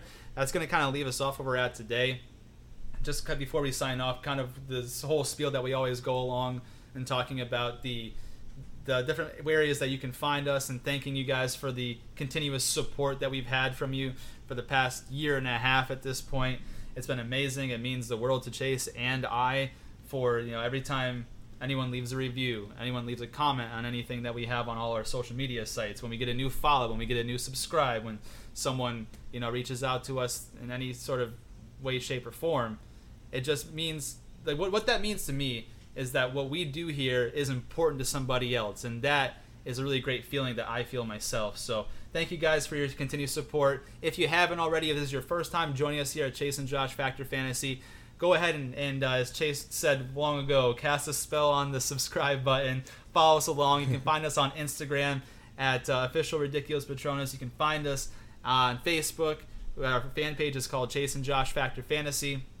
You can find us in terms of wanting to listen to our podcast anyway, where any location or platform that you use to listen to podcasts, we're on, whether that be Apple Podcasts, Spotify, Google Play, Podbean, YouTube, iHeartRadio, uh, Amazon Music now. Like, and as Chase has been talking about and what he has been doing, and I have to give Chase full credit for this, he has been learning and trying and testing our TikTok as well, and it's been it's been going great. So you can follow us on our TikTok page. I'll let Chase talk a little bit more about that before I kind of give us our final uh, sign off cadence. But with that being said, guys, I'll turn it over to Chase for to give him some last words. So thanks again on behalf of myself. Uh, Chase, go ahead and uh, tell him what you got. Yeah, man. Uh, yeah, going off the TikTok thing, you can follow us there at uh, official ridiculous Patronus on our TikTok. It was actually made for we've had it for a while. We just really, you know, we've been focusing on the Instagram and, you know, Facebook. Our Facebook has a massive following there now, but now they got us on the TikTok. At first, I was kind of thinking, you know, this is just like maybe I need to do a dance or something on there. And then I realized y'all really like our promo clips on there. So, like, as much as they're big on Instagram, like, they blow up on TikTok. like, people love our, uh, love uh, hearing what we got ready to come out on Sundays, which is really cool. Um, and hearing a lot of the stuff that you know are not in the films because so many people like all they've seen is the films and uh, they don't know a lot of this detail. And if you have read the Harry Potter books, just as we've learned ourselves, there is a lot that you forget and there's a lot of detail. Um, so that's what gives you a little bit of the previews there. But once again, just like uh, Jay Nelly said, you know uh, leave us a review. It really means the world to us when you do that. Uh, all the comments, even just like comments when we post stuff on our Facebook, like whether it's even like something that's not just Harry Potter, because you know we do other stuff too, and you're interacting with us. It just means the world to us, and uh, it, it, definitely means the world that you've been there uh, from the beginning. We started this a year and a half ago in January, you know, you've gone through Game of Thrones, you've gone through Westworld, you've gone through our, our little arcs like The Witcher and our rankings with the MCU and Star Wars and all of that stuff. And, um, you know, man, next year, next year, we got a whole nother ride planned. We're not quite there, but man, that's to be a big one too. Uh, I smell man flesh. but, uh, and speaking of, uh, you know, yeah, it's gonna be a, another ride. Speaking of uh, almost like Horcruxes again, if you know what I mean. But um, yeah, with uh, this one, we are still. I think this is just finally hitting that notch on the belt. You know, almost like how people say another notch on the belt. Like we're climbing that ladder at the very peak of this mountain now, getting there. Uh, we got um, less than 10 episodes left. And uh, here we go. You thought this episode was packed? Wait till the next episode. And then you think that next ep- that episode's packed? Wait till the next episode. You think that one's packed? Wait till the big climax. So, I mean, it's just going to keep building. Uh, we're giving you guys everything you want to close out season one. Uh, like I always say, like Jay and Nelly and I always say, you are the shields that guard the realms of fam- fantasy, and we are here because of you. Once again, guys, we are still 0.5 in the entire world. Uh, verified blue check mark on listen notes. And uh, it means the world to us. You've been on this ride. And with that, I'm going to let Jay Nelly sign us off today.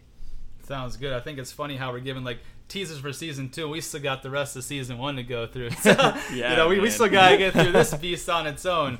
But as Jay said, you know, less than 10 episodes remaining in our very first season of Chase and Josh Fact or Fantasy. Uh, you know, we're gonna we're gonna close this out right, and so uh, we're, we're glad you stuck around today. This is where we're leaving it. Tune in next week on Sunday, uh, wherever you get your podcast from.